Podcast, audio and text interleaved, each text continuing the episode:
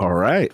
And we are live. The last word, Lord Cognito, Ebontis, Tie Guy Travis, fresh on that Thursday evening campfire. Special guest. So we are not gonna waste any time. E, how you doing real quick? Uh doing excellent. GCX was amazing, but we got a special guest. Travis, how you doing? Good. GCX, Tom. Woo! Good to see you guys. All right, let's get this thing started. Let's get this thing started. Here we go. Welcome to The Last Word, episode number 202. Tonight is a very special episode because we are joined by one of the wizards behind the scenes of Destiny 2. Like many of us, he has been playing video games since he could sit upright. From Castlevania to Counter Strike, his tastes were varied, but it helped him find his path in life. This man started his journey making games back in the PS2 era with the world's favorite web slinger in Spider Man 3. He has been an integral part of Day One Studios, Robo Robomodo, and even EA before he landed at Bungie more than 10 years ago. Those who have worked alongside him have nothing but praise for his enthusiasm, knowledge, and passion he brings to every studio he has worked at. In his 10 years at Bungie, we have this man and the many teams he has worked with to thank for Destiny 1's Moon and Mars destinations, the opening missions in Destiny 2's Red War campaign, the three week cycle in the Dreaming City, and seasons of Dawn, Opulence, Arrivals, Chosen, ah. Splicer, the 30th anniversary, and now Season of the Haunted. So let's welcome a true hunter at heart, a boilermaker from Indiana, one who enjoys a wide variety of movies from Spaceballs to Everything Everywhere All at Once, a man who has a wide variety of food tastes from kimchi as a snack to a can of sardines with lunch. His in, he draws inspiration from all sorts of games, but even franchises close to my heart like De- Zelda and Mario. It's been quite a journey for this man who is a fan of Bungie as a player and completed the Halo campaign in one sitting to recently getting to drop the bomb of news as a developer at the same studio that the beloved Gjallarhorn was coming back to Destiny 2. So let's hear it for the one, the only creative lead at Bungie, Tom Farnsworth. How you doing, sir? Excellent. That's that's hard to follow up. That's a great intro. Like you guys are really good at this. And no, I, it, it's it's really great to be here. And I, I, you know, I've been at Bungie a little while now, or just a, just, just a few years just here. A minute. And uh, just a minute. And I, I, I really want to thank you for for inviting me. Let me be here today to talk about uh, Season of the Haunted, and you know, a little bit about myself too, maybe. Yeah, no, I mean, first thing I did want to start with before we get into the seasonal stuff is I just kind of want you to explain to the audience and everybody who hears this what it is you do at Bungie as a creative lead and, you know, maybe sure. a couple steps along the journey, but what is your role at the company, at least for now? Yeah, so the, currently my role, I'm a creative lead on our seasonal team. Uh, that, the team is codenamed Vanguard, uh, and we have two teams, Alpha and Omega, and I'm the creative lead for Vanguard Alpha. So uh, basically, I take our business goals, our uh, kind of creative leadership goals, what we think players are excited about, what y'all really want out of Destiny, as a, and what uh, we, we, we know we're trying to make you happy with what we're building, surprise and delight y'all, and then what the team is excited about, and trying to find that intersection between like, yeah, what what can we do uh, that we what can we afford to do, and what are we really excited as it creatively uh, put together for y'all. Nice, awesome. nice, nice. So we gonna get right into these uh, questions. So yeah, you want to take it off there, Cog, with the next one? Yeah, let's jump off, man. So you, you know you're this huge veteran in Bungie, 10, 10 year in the game, and um obviously season of haunted is here. But what I want to talk to you is kind of like the uh the, the annual expansion kind of versus the seasonal releases, and mm-hmm. um kind of what the challenges you face. Obviously, you guys switched to that model, yeah. and um as far as like trying the, the challenges as far as trying to make enough content, and also like does the DCV the Destiny Content Vault become a factor when you're making seasonal content?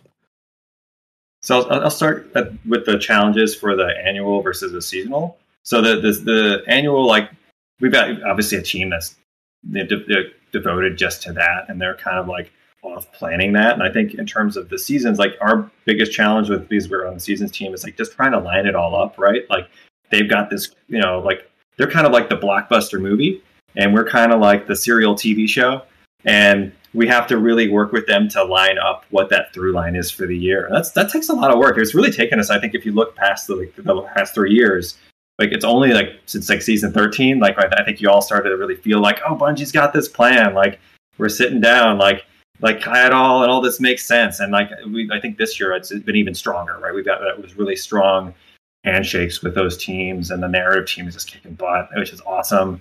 and um, so that's really uh, been something that it's taken a, a, number of years for us to get good at, and and we're, we're, I think we're pretty secure in that space now. Uh, in terms of like the the content vault side of things, right? I think there's a, a, a few ways you can look at that, right? There's like raids, which we just kind of like we pull them out of the vault, we upgrade them to match the sandboxes. The Destiny 2 sandbox now is different than the Destiny 2 sandbox when it started. For yeah, yeah, for those of you who've been here with us, like you know, dual weapons versus like Solar 3.0 right now, uh, it's a pretty big delta. So we have to do a lot of updating and work and to bring those things out of the vault. Where I think if you look at like season 17, what we're doing is we're kind of like uh, we're not really bringing something out of the vault. We're like remixing or evolving something, right? We want like that's more like the live side of things where we want to evolve the world, and we want to take something like the Leviathan and use it to tell a really cool part of the story. Like you know, Calus is back. We he we uh, some our, our, our narrative staff and our team like came up with this idea for Presage right many many seasons ago in season mm-hmm. 13 that and that was like an idea that came from the team. That did not come from me or the creative leadership team. Like our writers and the designers in a brainstorm were like, what if we did something that was like Event Horizon? What if the what if the ship came back wrong? That and that was Presage. And then that became, you know, that, that mission. And then now, like a year later, it became a season. And that's one thing I, one thing I really like about working at Bungie in the creative process. And like from that idea, then we were able to look at like, oh, what if it, Leviathan came back wrong? What if like Leviathan was haunted? and so I think that that's just kind of around that backup. Then it's like, yeah, we're going to pull things out of the vault and update them, and we're going to also like find really cool ways to evolve the world that makes sense for where we're going with the narrative. So, no, no. Travis. Mm-hmm. Yeah, so um, between seasons, we've had lots of different types of events and lots of different types of content from, you know, uh, our, our unmatch made uh, public events, uh, kind of that you guys did earlier seasons, to Ooh. stuff like Expunge and Severed and uh, the Leviathan Patrol. So we've seen lots of different types of seasonal content.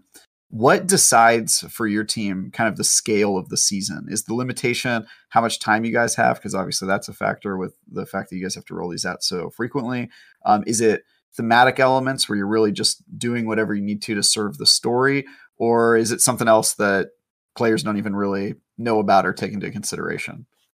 I think it anymore we've been trying to like plan things out longer for just to give the team the time it needs so we're not reacting we're like you know we're building to a plan and that means we're kind of looking at like each season like next to the next so we can have some contrast and variety i think like at a high level uh, at, at a lower level we also kind of have these you know frameworks that we've built like you know like a cool six player thing and then there's battlegrounds. And there'll be times like season 17 where we do something new where we try to do like a seasonal destination and we, we take a risk.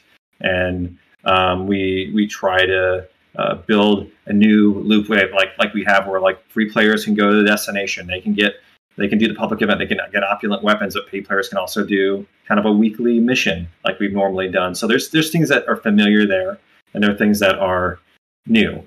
And I think you'll always find that like we're going to be kind of trying to straddle like uh, like I think as you mentioned like we're always trying to balance like what is new versus like what we're building on uh, from the past. And but I think if you like season to season, it might not seem like much, but if you step back and look like two or three years ago, like we've evolved a lot oh, yeah. over over season to season, and, and, like we didn't even have seasonal storytelling like we have now until like season eleven was like start of that, and then you know then like the best we could do was, which was great at the time.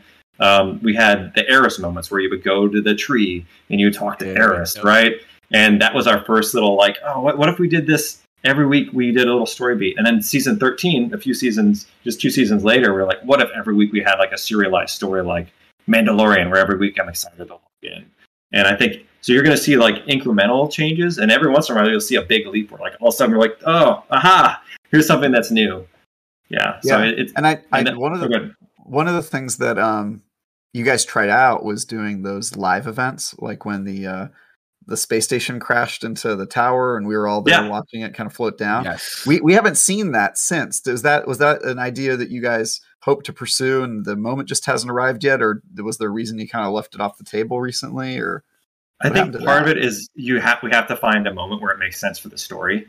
And like it, there really needs to be something of that scale like where we can set it's hard to set up like world ending events over and over and over and it's like it's tiring too and, the world ends and not, again again no no and, and, and that we run into this every every season it's like who's the bad guy it's like no like, it's like what if what if we did a political story this season and it was about the fallen like I so i think that, that was a great yeah. season yeah shout out to lakshmi she was out here she was oh, Lakshmi. She, she, had she had her ideology R- R.I.P. Lakshmi. Oh, her her her, her voice actress is oh she's so oh, good too. I love her. Oh, oh my Shohreh. She's yes. oh man. Yeah. The raspy. And, oh, I love that voice. Good thing. Sorry. Yeah, and like there's very few things that I get to like help with, and that Julia ultimately made, who's our narrative lead, ultimately did made the decision for that. But like we had definitely like had earmarked.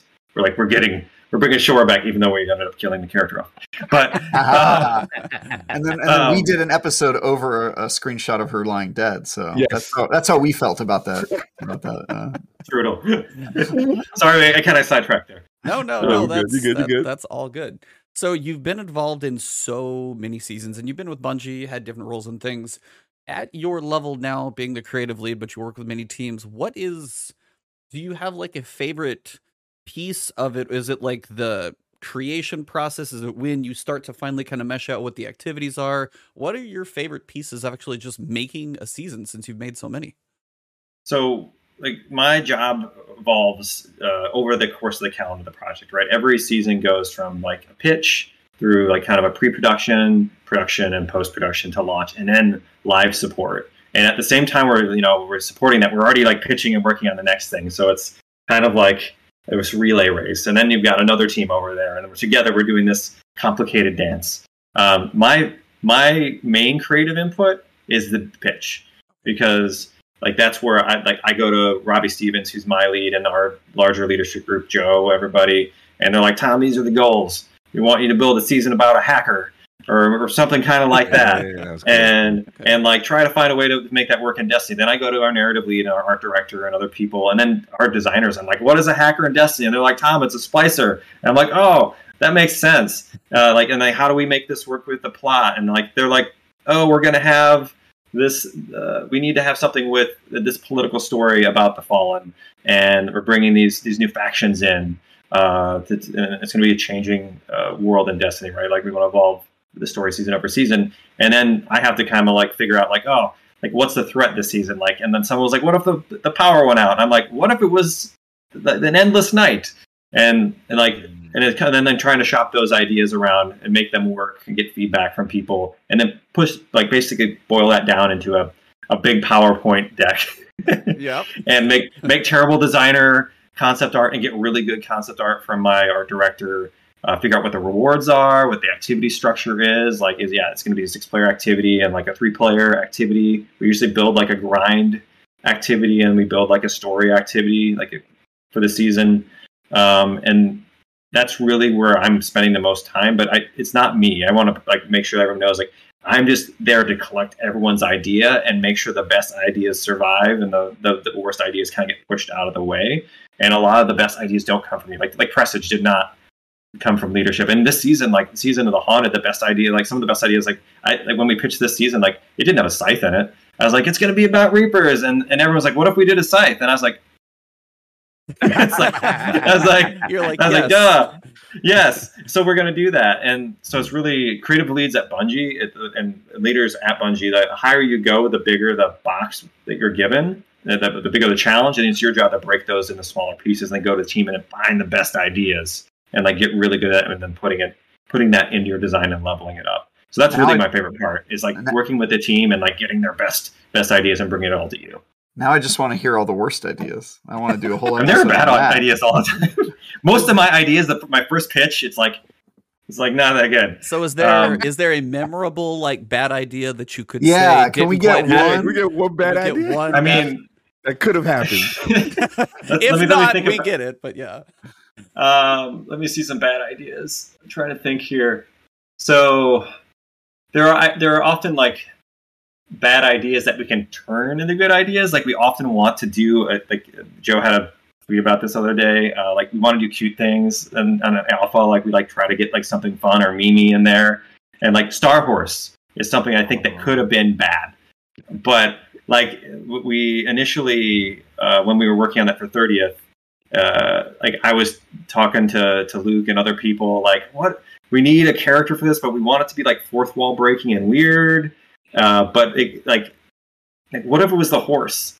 and and and it seemed and like and for a while like I even like I took it out of the deck. I was like I don't maybe I don't maybe I don't want to put that in front of people. And then Luke was like, "No, Tom, put it back in there. It's it's gonna be funny." And I was like, "You're right. You're right about that." And then I went to Nick Artizone, who's our was our lead writer on that, and I was like, "Could could you? What would it be like if the horse talked?"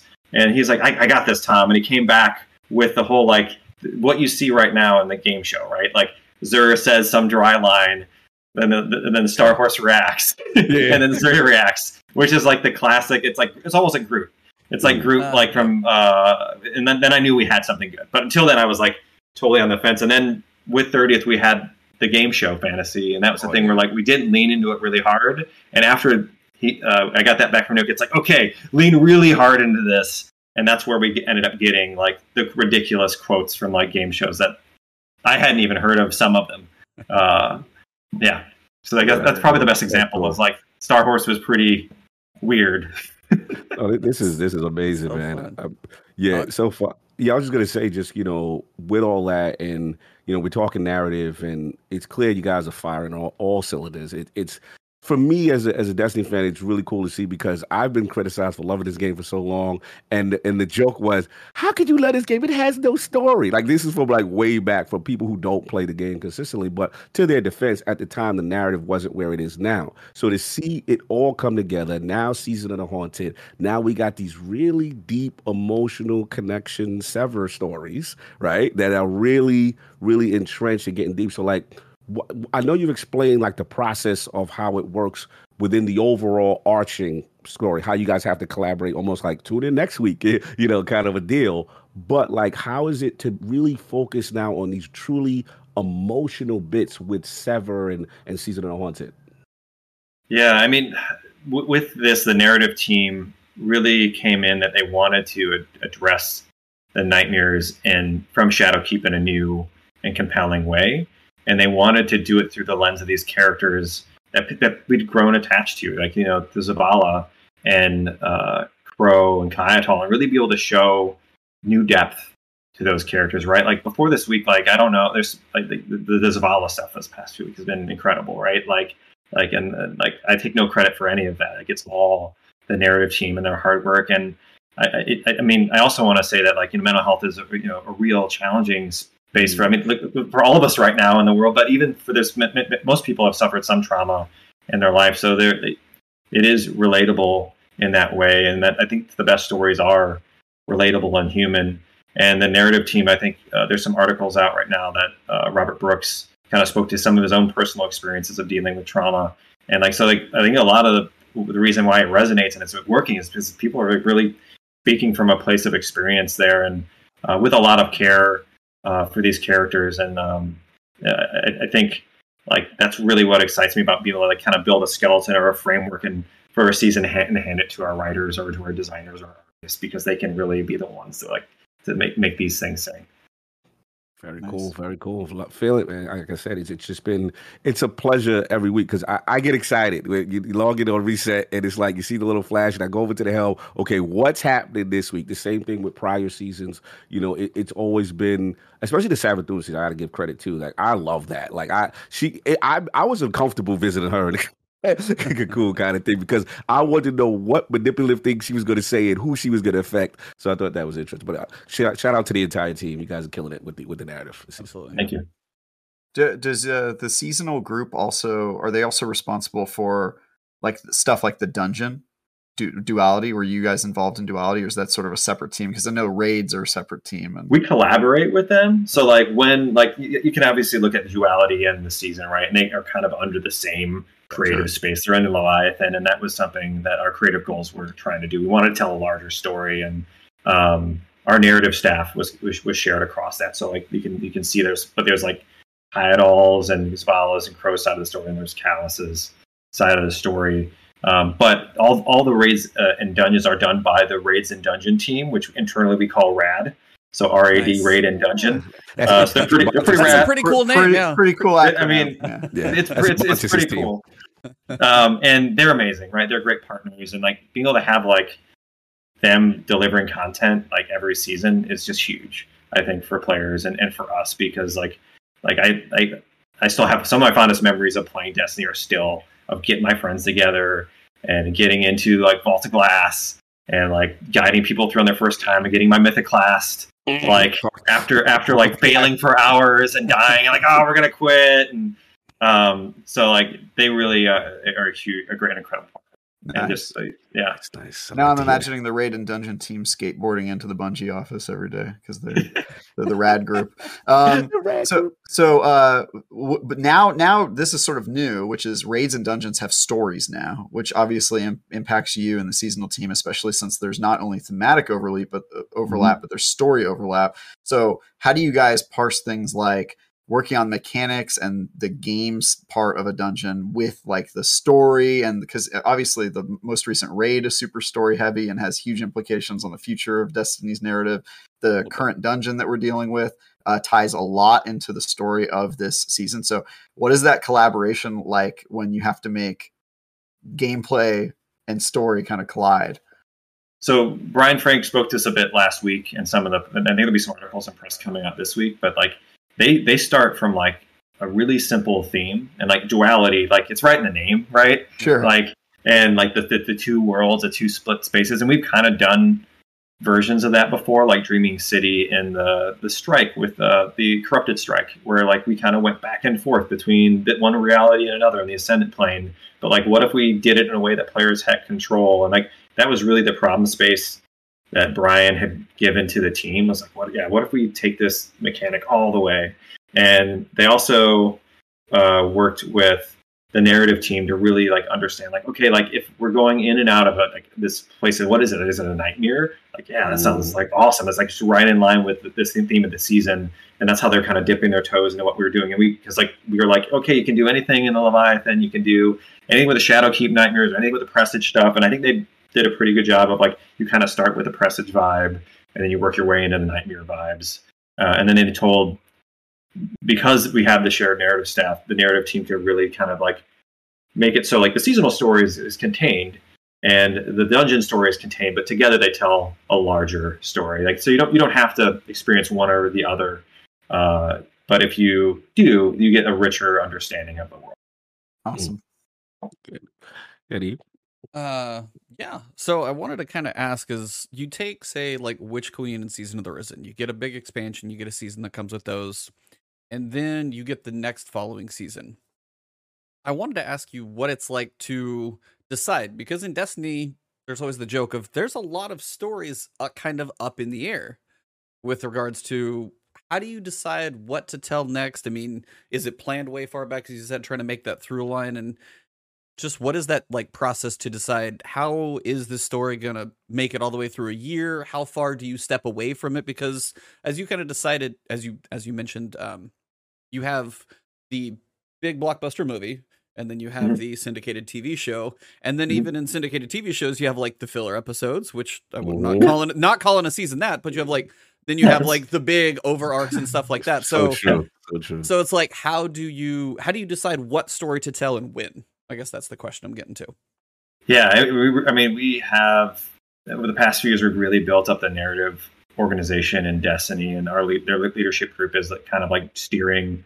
You know, like like I think if we were to like refer to like you know the the fact that we put the roadmap out for the next several annual releases, right? Like they have the plan. I don't always have the plan, but they have it, and they're working towards very specific uh, goals and endpoints and there are times in the season where it's like, oh, it would be cool, like if we picked up this this thread. Or there are times where, like, I think if you look at seasonal haunted, you can say like, yeah, they they wanted to bring certain characters back in the story. Like we wanted a Calus and others to be part of uh, what's going on this, this season, but they didn't say it needed to be in the Leviathan. They didn't need to say it needed to be with these characters. So there's a certain amount of it is like the leadership picks some like a bullet point list of things they would like Ah, and, okay. and like at a very high level, that's what the roadmap is. It's just a it's just a set of, of bullet pointed lists that, that like are goals and constraints or just you know seeds of an idea, and then then that goes to our our leadership team and the the leadership teams on the seasonal team or on the annual teams,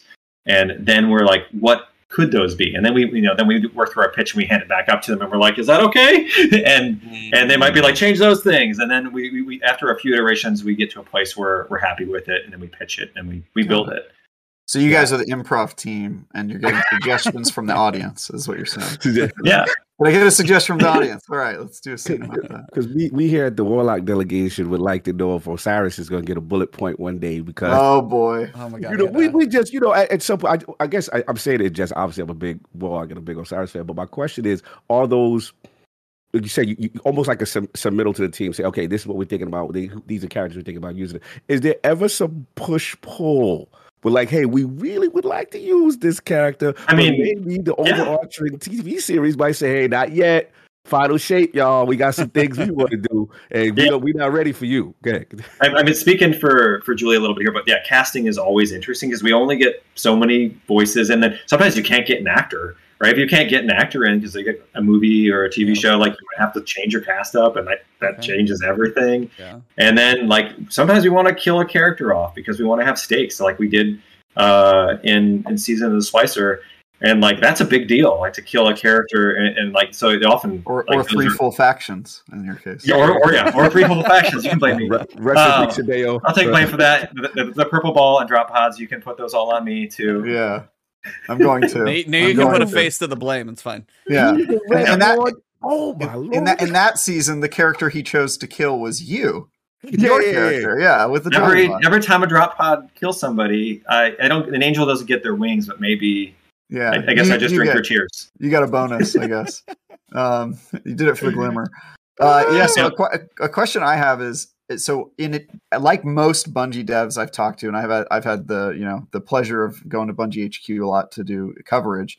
Um, they are all Destiny players, which is a very Yeah. weird experience because you see them in their PR hat, and then after the event, you go and you have a beer with them, and they're just like talking about how they got to go home and grind, which is kind of crazy, right? So everyone on this podcast, as well as every guest we've ever had, has had pet projects that we wish Destiny would just like take on. For example, my pet project is making a ranking system, a ranked tiered system like Rocket League. Putting that in con- comp- Hey, look, I'm just throwing it out there. I know you're not. I know. I know These you're my not Twitter responsible DMs. for it, but yeah, here you go. He's if like, you ever need me. Um, even Th- though what so my question is what it, you're also a destiny fan which means i know you've got pet projects things that you wish destiny would add on you know cog i think it's like adding srl back in the game i don't know Oh. people have people all have these pet projects what is your thing that you just as a fan wish that that bungie would would just decide you you wish that a note would come from those higher ups that had a bullet point that said go and work on this you wish that it was that. I think we already got the ones in that I wanted. Like over the past few years, trying to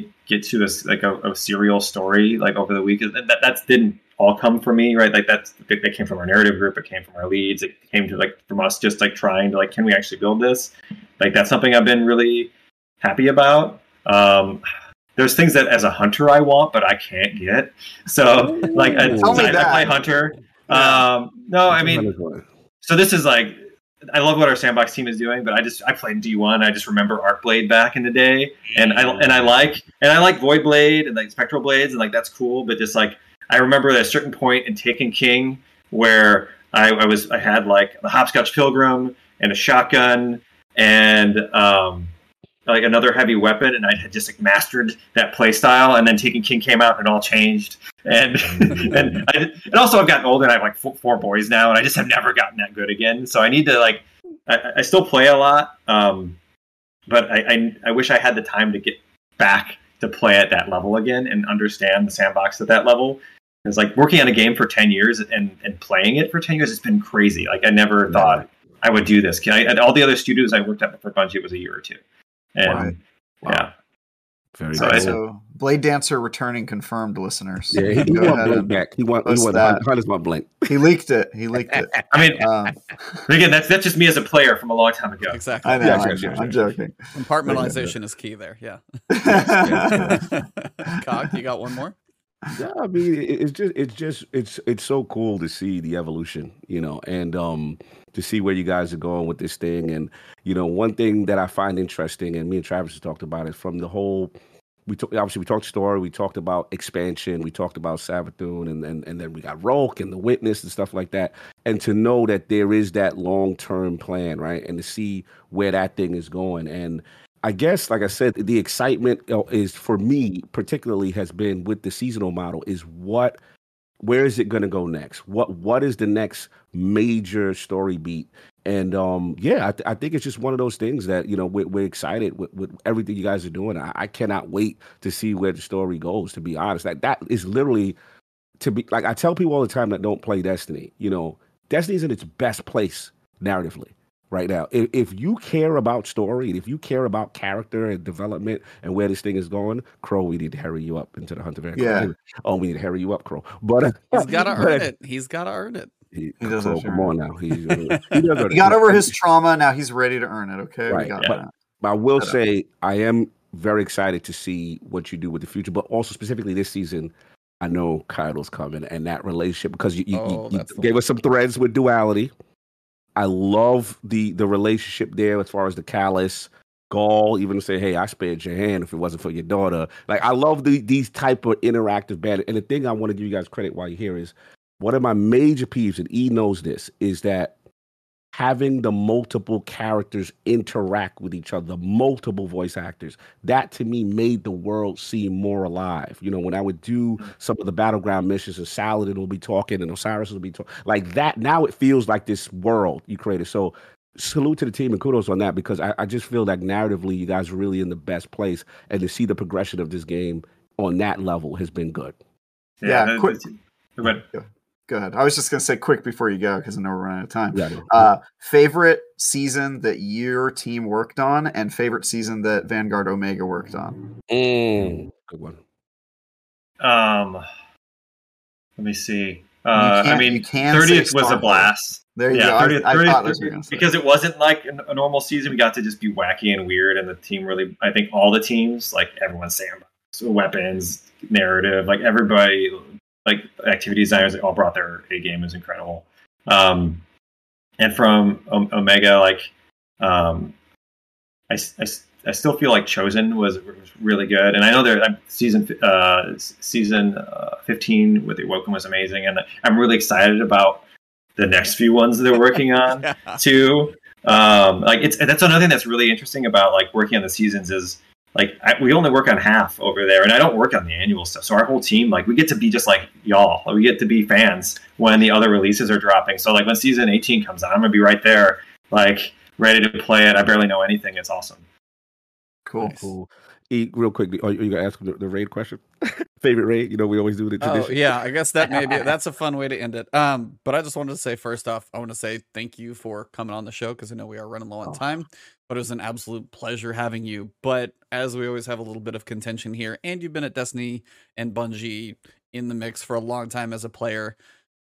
Top three raids? Can you rank? Can you rank three? I rank three for a full franchise. Doesn't matter. D D one or D 2 mm-hmm. We need to know. My, my personal three. Yeah, this is yeah. your personal three. Your personal. We, will judge yeah. you accordingly. As a player, this is Dev is off the table right now. Can I throw uh, dungeons in there too? And just mix three at the top. Why not? I guess so. He kind of cheating though. no, no, I'll, I'll do raids because he did. No, I mean we could. It's both. tough. We just did like VoG is like probably just my all-time favorite, just because like the experiences that I had and like it, it's it's more about the friends. Like I used to play with Pope Bear and a lot of other the people in the community. Yeah. And then like I think for me it was more all the raids are amazing, but it's more about the people and the time. Yes. And like I played a ton of Vault of Glass mm. and Crota's End and um, King's Fall with those friends. Those I wouldn't say those are all my favorite, uh, but like VoG is in my top three for sure. Um, I think Wrath is up up Ooh, there. Wrath is so so much fun. Yeah. Fun. Uh, Great or Siege Engine, man. Siege Engine. Yeah, so and, and I think King's Fall would probably be three just for the scale of it. But it yes. was it was really hard. I remember lots of fight, like LFG groups breaking apart at, in that last fight. Oh, that just, broke yeah. friendships. It was really really hard, but it was really good. And and, and also that the T Rex armor was just Oh yeah, that was cool. Yeah, yeah, yeah. That's solid, man. So he's got he's got all those colors. We got VoG. We got E's got his You know, it's King's Fall. King's we Fall, got, you we got got Wrath of the Red. Machine, a fan It's basically D1. it's basically my exact order. So Yeah. There you The only one I would say in contention probably would be Last Wish could sneak in the mix with those three, but those three are strong, super strong. I like it. I'm, I'm, he, I'm convinced. Well, from the inspiration, from getting to know you a little bit, from kind of the questions that I sent you, and seeing where a lot of your even inspiration has even come from. You know, you say Mario or Zelda, and this gets pulled from here and the other stuff. I know I'm very excited for what's to come in the future, and all I can say is when we see on Twitter that you guys scream Bungie all the time, that actually makes it really fun to follow a lot of you guys because you all being extremely excited to work for the company that you work for, being excited for the future, and that's like code word of I just saw this amazing thing and I can't say anything about it except scream the word Bungie. NDA. Ex- Yeah, NDA. oh, that's what that means. Uh, oh, okay, that's the Uh, code word. that's the next one that you get. Non-disclosure agreement. Yeah, that's that's the one that you get to scream out next time is NDA Bungie. Um, I just I think I'll say on behalf of everybody, it's like the stories that you guys have been telling, especially in the past couple of years. I even mentioned at one point, I was like, "Hey, can we get like an animated?" And then these like I don't know what to call them, the inkblot animated cutscenes. Storyboards, You know, like the one we just got with Zavala. With Whatever. Zavala. Yeah, don't know what, those what do you guys that yeah, call what do you those? call those? 'Cause Yeah. That's- Oh, uh, we, we call them like uh, I guess either concept art cutscenes or uh, digital art cinematics. Gotcha. Uh, Star yeah. Cinemax. Yeah. um, Beautiful. Yeah. The stories, the seasons, um, you guys are in a place that is, I feel, running on on just full steam ahead. And I think a lot of us can easily say that we're very excited to see where we're going because after Witch Queen, Risen, now Haunted, hitting deep with the story cuts and everybody's crying on Twitter. I don't know what you're going to do to us next, but I'm not sure the emotions can go for it. But I will say Lightfall is I, I don't know what you're going to do to us, but I think we're all very excited. So, as I know we are kind of coming up on time with you, I wanted to give you a chance to step away. But before you go, um, do you have any words for anybody who listens to this, or just where to find you, or just you know if you want to drop the giant bomb of what you're working on? I know you can't do that. Yeah, I'm just kidding. just tell us. No, I mean, uh, first of all, I, I want to say like I'm out here representing like hundreds of people that work on on at Destiny, uh, at Bungie on on Destiny, and like I'm I'm really like I'm like super fortunate to be be here and be able to represent the team. But like there's there's so many talented people that go into everything you get to play in Destiny, and I'm actually you know I'm, I'm so excited that you all three of you are, are so passionate and excited about where we're going. And like I, we're excited too, obviously, and about the next few years. But like I know there's things too that there's criticisms of the game too. I don't want, want to like print that everything's perfect in Destiny. Keep the feedback coming. Yep. Like we appreciate the community. Community's amazing. Like we're so lucky. Um, like I'm I'm on Twitter if you want to find me. It's Tom from the web, but I mostly just post shit posts and memes and and and other stuff. Don't expect any news there. I, I'm definitely going to defer to our our, commu- our community and player support teams. Um, but yeah, was, thank you so much for having me, and um, I, I, I'll be listening uh, to you guys on the your next your next few podcasts here for sure. Appreciate you. Absolute pleasure, man. Love what. Shout out to you, the entire team. Obviously, we know it's a collective effort what you guys are doing. It's just fun to see the journey of this game. Obviously, you know we we have we're gonna give you guys credit, and we will criticize when need be, of course. You know what I'm saying? But we love the transparency and the fact that you know. I always feel like it's okay to be critical as long as you're respectful Exactly. and you have that the biggest thing. discourse, and that's the main thing. And I, I, I want people to be clear. There's a correct way to do it, and we really appreciate the time you and the team kind of gave us just to to dig deeper into how the behind the how the cake is Yeah. made a little bit. You know, so salute And- you on that. Cool. And thank you, Travis, Lord Cognito, and Ebontis for having me. Thank you so much. Uh, I, I know like you taking time your time out too to spend some time with this some some some game design guy with me. Uh, it- it's it's a lot of fun. We don't get to directly interact with the community like this all the time, so that's something that we're celebrating. It was absolutely Yeah, our yeah. pleasure, and please pass along our thanks for for one your time to your family, of course, and place our thanks to or send our thanks to the entire teams. Everybody over Yeah. there at the studio is absolutely crushing it. We can't wait to see what's next. And biggest thing to everybody, criticism is real. Just keep it reasonable. Exactly. Keep No- no- nothing's perfect. We're all always trying to get better, but uh, yeah, we're we're very thankful that you were uh, able to come on and join us. Yeah. Next, we need to talk to Vanguard Omega. That's our next uh, next season, go. right? Yeah, guys? we it's just gonna tap the tap the other shoulder, right? yeah, for Yep. sure.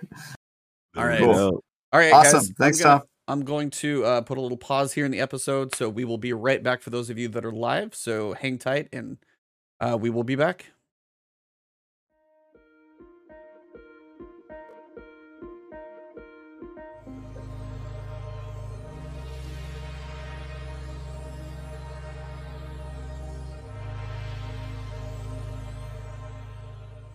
Mhm.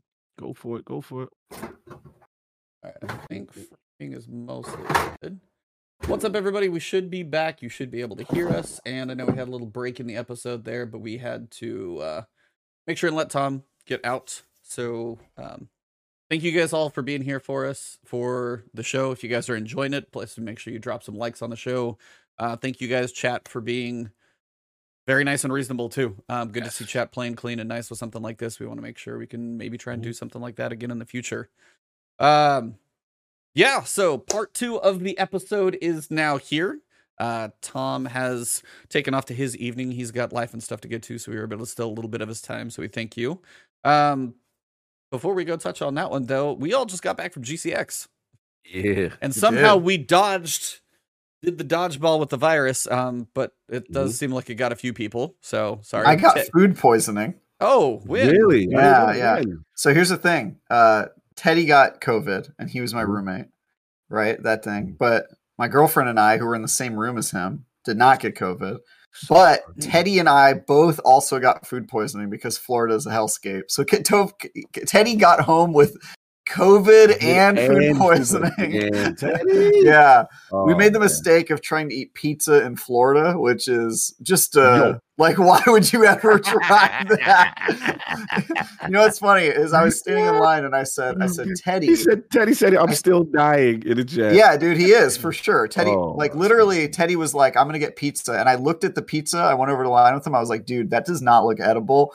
I'm gonna sit this one out." And he was like, "Fine, I'm gonna get a pizza by myself." And he got it by himself. I got a different, you know, I got a sandwich or whatever. But then we get back up to the hotel room, and I'm like, you know what? This pizza looks so terrible. I have to try it just out of morbid curiosity. and I tried one slice, and I got food poisoning for like two days. It was brutal.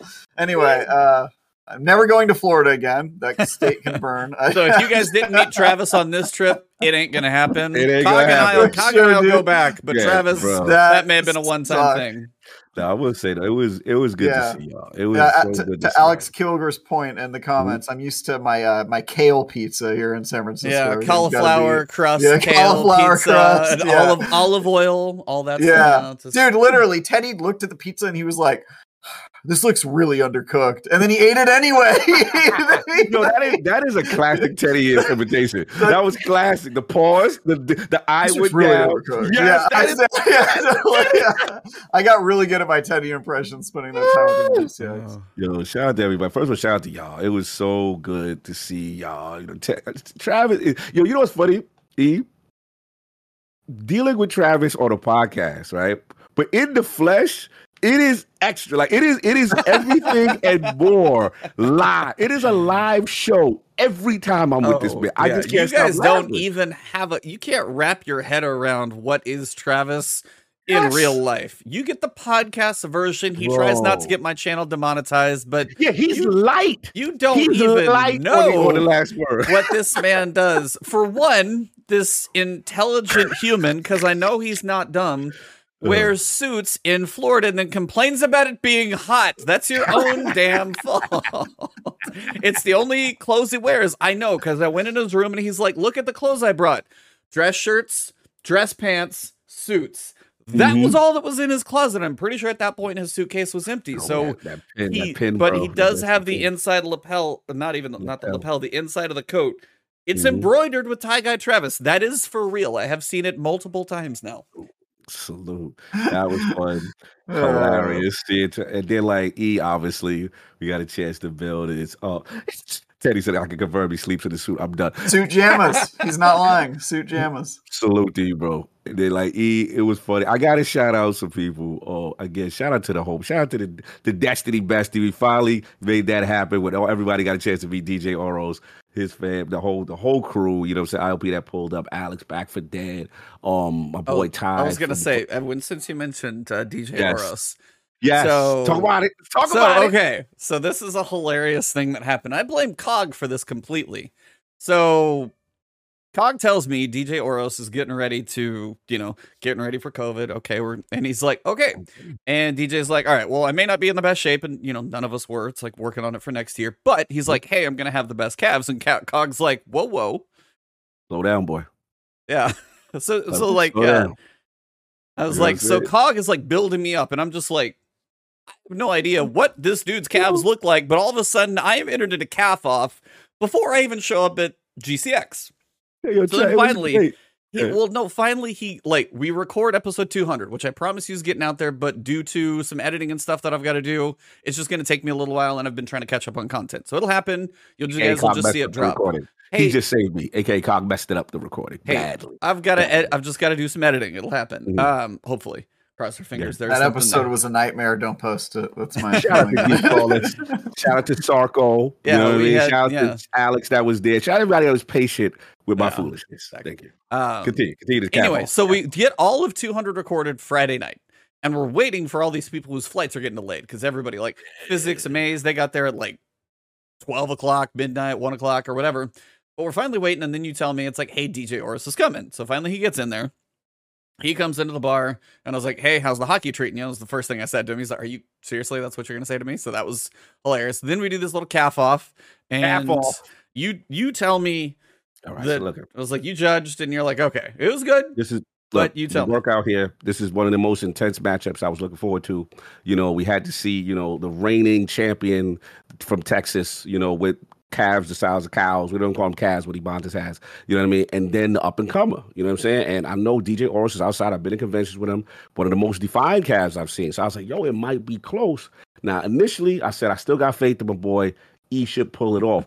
But it was closer than I thought. It was, was- closer than I thought. I get because he's like, but but he ain't like the whole this man is upset that he lost the calf off. He's like, but but mine's more defined than his. And I'm like, bro, it's just you, you lost. It's cool, but you know you can you can have that moral victory for yourself, and that's cool. Let's go get the drinks. And the whole trip, this man is having his wife take pictures of his calf from Oh different angles. It's like, you see, you see, E, this is why he. And I'm like, yo, this is hilarious. But we had so much fun this trip, the foolishness, and then oh, shout out to back for that. Oh no! And then so what I wanted, what I wanted Yeah. to wrap up with that was, uh, my wife probably had one of the better jokes of all. Afterwards, was finally like, Yes. "Well, just let them know when you get home, you're going to start an only calves." yeah, that was great. and that's going to That be you know some people i hear people have like foot fetishes so maybe somebody out there has a calf fetish outside of like lily from how i met your mother that's the only one i know of but i thought that was hilarious and apparently my ass is a shock absorber Yes, and Dude, Travis has to tell. Travis has to to tell tell the story story. because all I knew is I'm sitting there. I was like, I got to meet Last Lady Legend, previous guest on the podcast. Um, really cool to chat. I'm literally middle of discussion with her, and then Travis, how does So it? I don't even know the build up to this thing. 'cause I The was- build up is that I was talking to somebody and I noticed that Ebontis was standing in the distance and he's super engrossed in a conversation with Lady Legend, who's been a f- friend of the show. Lady Legend, if you're here, Friend of- friend of the show. friend of the show. And uh, I decided that I was going to slap his his butt to say g- g- hello to him that morning. That was my my how how you doing uh, thing. So I get behind him and I turn to the, all the people behind me because everybody sees I'm about to do it, and he's completely oblivious. So I'm like, all right, I'm gonna I'm gonna make a show out of this. So I did this whole thing, like I'm just like warming up my hands. I went in with like a running start, swung my arm as far back as I could, and hit him and I've done this many times, and you know, to, to other other friends of mine, and and usually you hit them, and it's just like this big cracking noise, and then they're like, oh, you know, like Oh. like jumping around, Daddy. and no no noise came out of E at the moment of impact.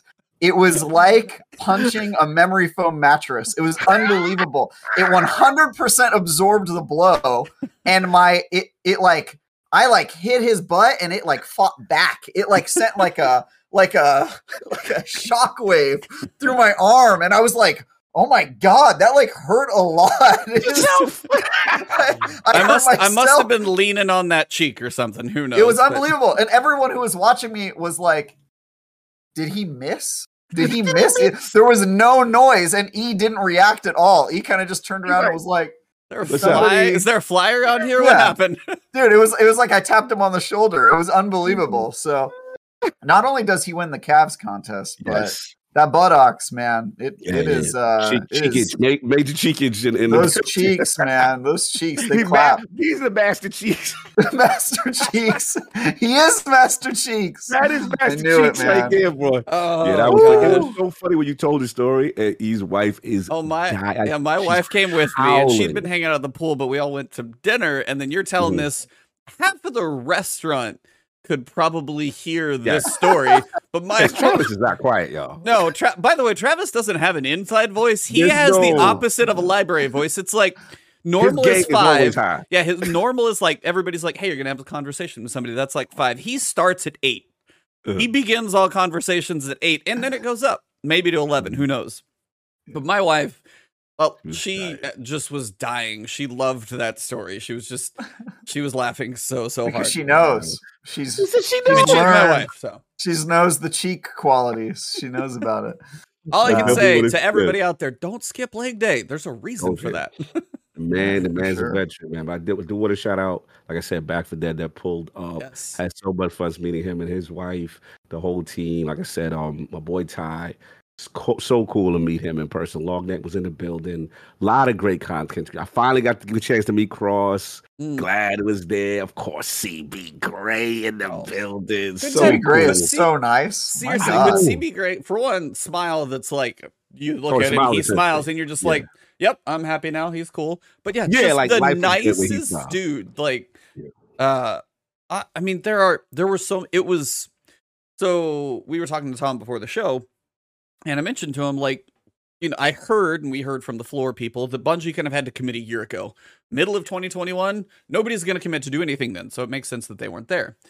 But the key is like we missed them being there, but Yeah. even though they weren't there, it did feel a little bit more chill. So when you bumped into somebody, you actually got a chance to talk to people. Um, it had this, Yeah. it had a different vibe on the floor. It was like you have a conversation. It's like while you know it was kind of a building year for the conference, I got a chance to talk to a ton of people just very casually, which was really really cool.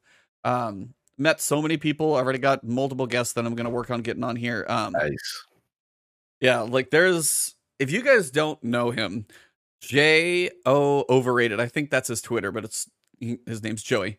Um, I know he and Fallout play a decent amount, and I didn't know this because I watched Fallout a good amount, but hadn't watched him. But I knew they play together and stuff like that. And I met him, and I'm sitting there going, and I tried really hard not to say it, but I was like, "Has anybody told you you kind of look like Fallout?" And he's like, "Dude, every day." Like he hears that all the time, and he has like kind of a mustache going on, but he's actually trying to like curl the corners on it and stuff. Um, so like chat with him. He's gonna be hilarious, I know. Uh, Big Daddy Tej that I got a chance Oh, to talk yeah. to. Byf is still a legend. Oh, No Byf. question. Oh, I know yo, you can got, I, I yeah, you got a chance story. to I bump into him. Yeah. This this is what I do. You know, I got that moment, and you're like, "Yo, I, I I can't. I, I, I I'm somewhere now. I'm going places."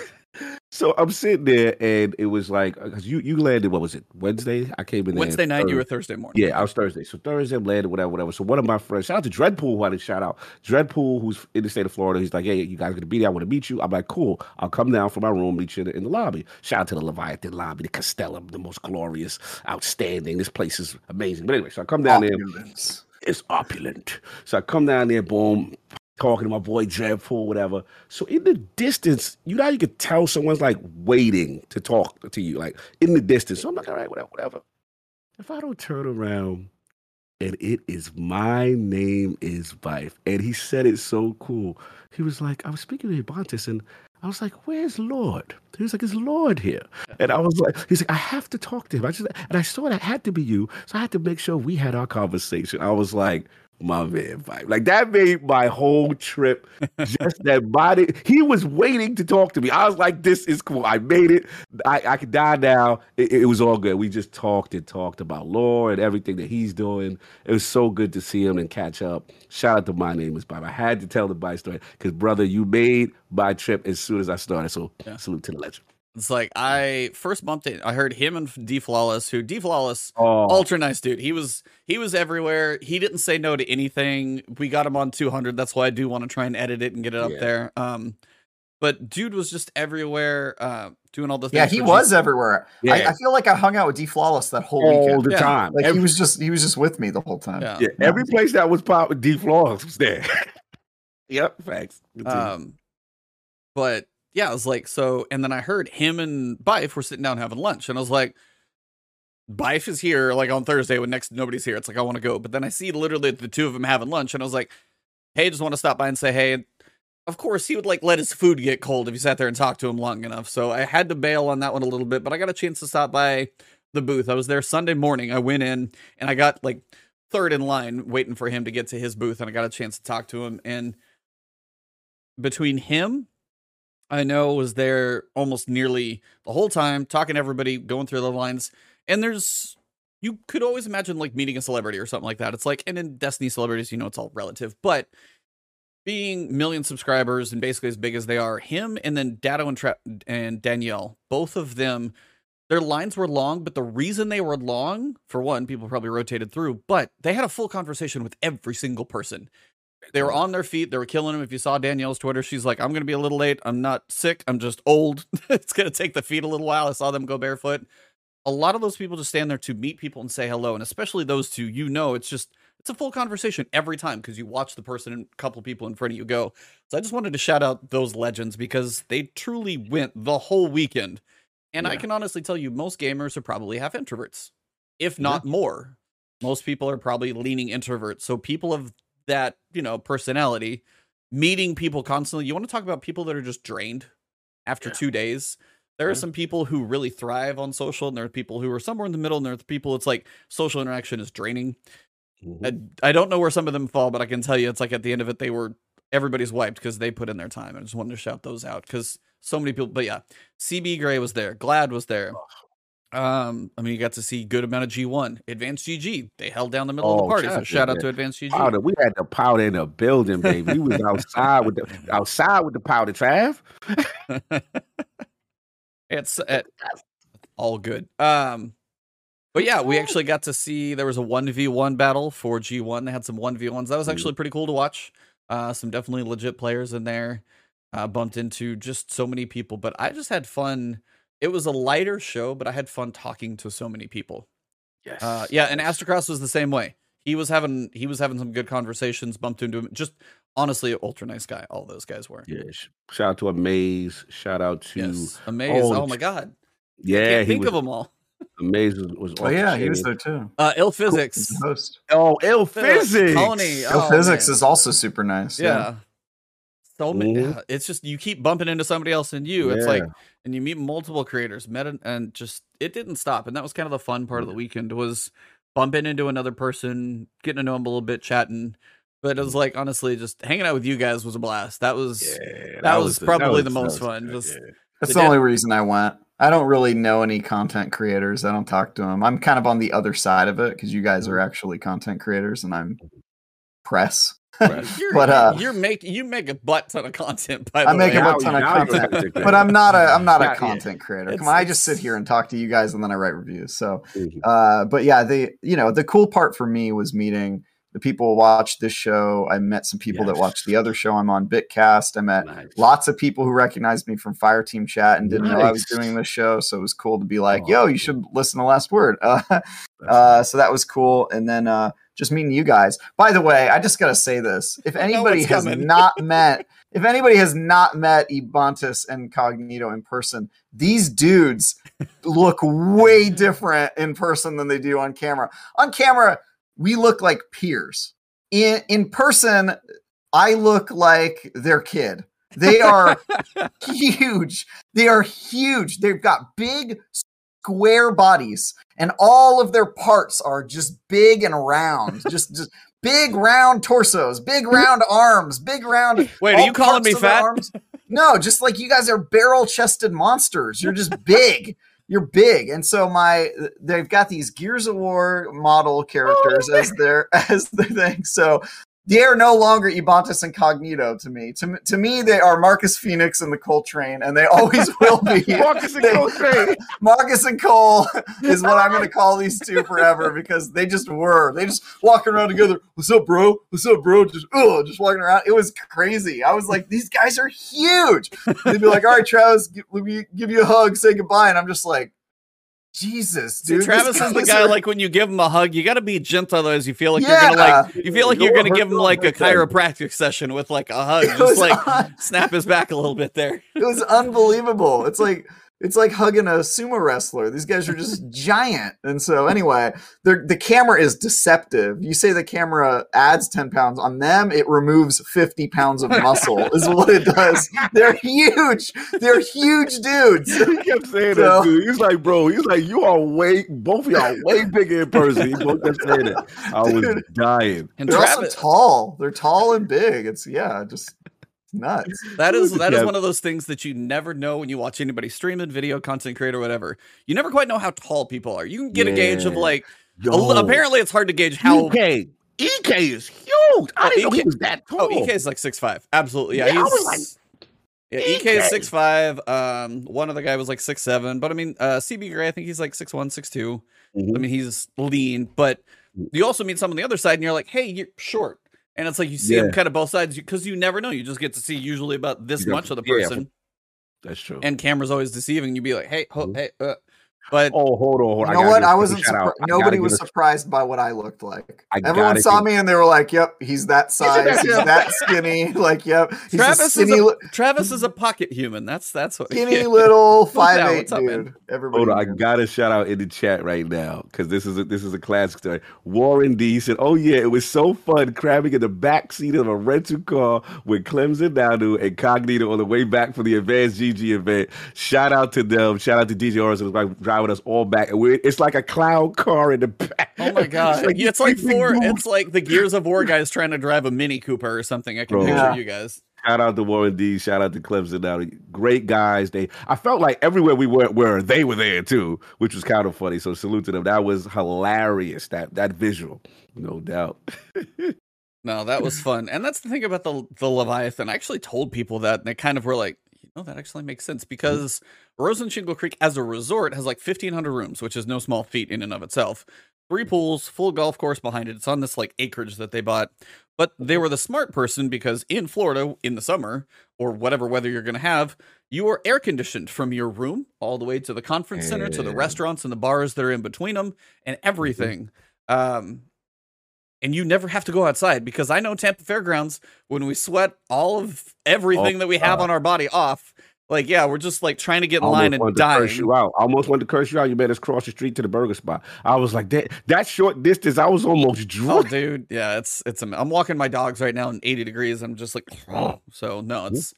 Uh, but that place truly is unique, and they got the big piece of the conference hall this time. I just can't wait for next year. Uh, it's going to be August 4th and 5th next year, so you got like Yes. 14 months to plan for it. Yes. Um, Away from me three, please. Thank Yeah, and it's like that's actually pretty good spacing for any of your guys' coverage stuff. You should be completely safe there. Gamescom, you guys said, is like later, so that Mhm. shouldn't be as much of an issue either. But Mhm. I don't know if we'll get Travis back, but Cog and I, I know we'll we'll be there. Yeah.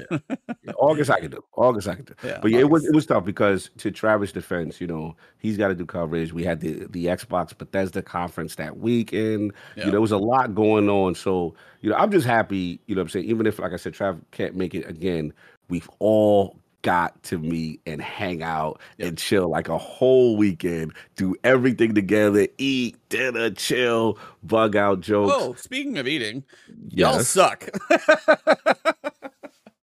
and by the way, I eat sauce, I eat seasoned food, I don't eat bland boiled crap. Wow, thanks guys. I'll say that. I'll say this much: Florida is perfect for Ebontis's flavor palette. Let me Yeah. just say that much. Yes, and sh- shout out to him for um putting some actual. He did sauce- put sauce on one of his sauce foods. on some of the It, burritos. it was it was a um Enchilada? a safe move, very safe, very safe. but, But, but it, was, it was big. We all got it was silent. more than I expected. We all stopped. The whole table got quiet and just looked. and was like, "What is he? do- Is he actually I putting put sauce on my enchiladas. Yeah. what?" There was like a glaze on a burger and I ate that. I had a cheeseburger over the weekend and blew my blew Ooh. people's minds. Like, yeah, that was that was the first night of dinner when there was a big enough group of us there. hmm Flawless was there too. I swear he was everywhere. Um Mm-hmm. yeah, yeah, that that definitely was half the evening of what's gonna be on your food. Yeah, no Oh, Travis, you would be proud. Um, before we left on Monday, because we stayed there an extra day, and most people were trying to fly back. Uh, we, my wife and I, hung outside. Shout out to Lupo and his wife, by the way, because they were out at the pool. I didn't want to bother them because they were just hanging out with a couple friends. Um, he, he and his wife are adorable and cute as well, so that's always nice to see a couple like that that also seem like they have some fun. But we are grabbing food at the bar. Bartender comes out and chatting with him for a little bit, and he grabs this like little Pedialyte packet because he was like fe- trying to get like you know just like throw something in his water or whatever. And Travis, to no surprise, guess what? I literally, while he was at the bar, he bought No. some focus on his What? phone He was moving to that powder. because I had I had the hydra I had the hydration in my bag. I was like, dude, just try it. I literally gave him the tub. He's like, what? I was like, just just try it. He threw it in the water and he was like, this is good. And he's like, how do I order it? He literally ordered it in front of me, and I got home the next day and checked the website. Sure enough, like literally ordered it in front of me. And I was just like, all right, Travis would be proud living up to it over here. So There you go. Mo- moving that There you weight. There you go. No Yeah. doubt, no doubt. So You did he use card. did he use your code? yes, he did. Oh, Wow. Struck another blow against the uh, Lords of Gaming and their uh, 30% off code. Look, man, we we competing in how we go. well, you're Yeah. losing. You're losing, losing. okay? He's out here pushing he's pushing powder on the streets, okay? You're just tweet, you're just tweeting codes. You're just tweeting codes. I Yeah. ain't doing- I ain't I'm out doing here knocking No. on doors. Yeah, he's knocking on doors, standing on street corners. You know? Yo, Oh, I can't. Let me get the super chat. Shout out to MRI Gamer, five dollars super chat. Seafood is so good around the Gulf. Get your life together, Travis. They want you get your life together. Yeah, my life's pretty together, and Mhm. it's together enough to never go back to Florida. So I'm feeling that. No, to be fair, to be fair, MRI gamer, we are in Orlando. Okay, Mhm. Orlando is beyond the pale. Even for Florida, it's not. It's not great. So that you know, I I've been to Miami. There's some good food in Miami. This was not Miami. This was Orlando. No, it was, it was they do. E, when you get a chance, check Discord, sir. Um, but uh, other than that, yeah, man, I I, I really enjoyed that. And then we, we really give Teddy enough love though, Trav. Teddy, it was cool to hang out with Teddy Ted, man. He was it was just fun. Teddy was dope. He was dope. Always. you know. And one of the best, uh, like he was in rare form with his audio work and stuff like that. So salute to him on that. That was cool. I got a chance to hang out. Teddy actually went to a party with me, so that was actually pretty interesting. I know because his flight got canceled, and so Mhm. he ended up going to the party with you guys. And I I think that's where he got COVID because I didn't get Yeah. it and he did. So he was like, not worth it. Not worth going to an I- extra party getting hella sick. So To be honest, I was nervous. I did get it too because that last day I missed when you left because I think I was just recording all day. you were you were I, I was completely locked out of social media. But um, when the day when his flight got delayed, canceled, and then he's leaving on my day, and then um, we went we like hung out that whole night together. Then we Ubered together to the airport. So I'm like, oh, I bought mine. I'm like, oh, I got it. But I was like, listen, for Teddy, he's it. I was like, Teddy's worth it. He gave me the big heart. I was like, nah, I, I, I'll take that. I was shocked. I thought for sure. But uh, yeah, so it is what it is. But uh, like I said, I had a great time, y'all, with everybody that pulled. up. yeah You know what I'm saying? No doubt. cool. But um, yeah, man. So we got that, and I know he's working behind the scene. Um, did you get a chance to read this twelve track? I did, yeah, and I'll It's just say uh, before we go into the TWAB, since Yeah. we we were we were blessed to have Tom on today. I just want to say, like, that's super awesome. And also, Yeah. by the way, is not a common thing in the games industry. So, Mm-hmm. you know, say what you will about Bungie and, you know, some of their uh, content that you don't like or, you know, their, their business practices if you don't like the content involved. But Mhm. it is a super rarefied thing for a, a a developer to just say, yeah, go and talk to three fans of the game that run a weekly YouTube show and just talk to them about what you do in game design and and do that for 30 minutes. Like that is no. that Yeah. is dope. That is super cool and it's why I think people have such a close relationship with Destiny because they feel like they're part of the community and they're Mhm. part of something that is unique and incredible and it's also why Bungie Mhm. gets so much praise, rightfully so, for its community management. Its community management is second to none. So so Yeah. good.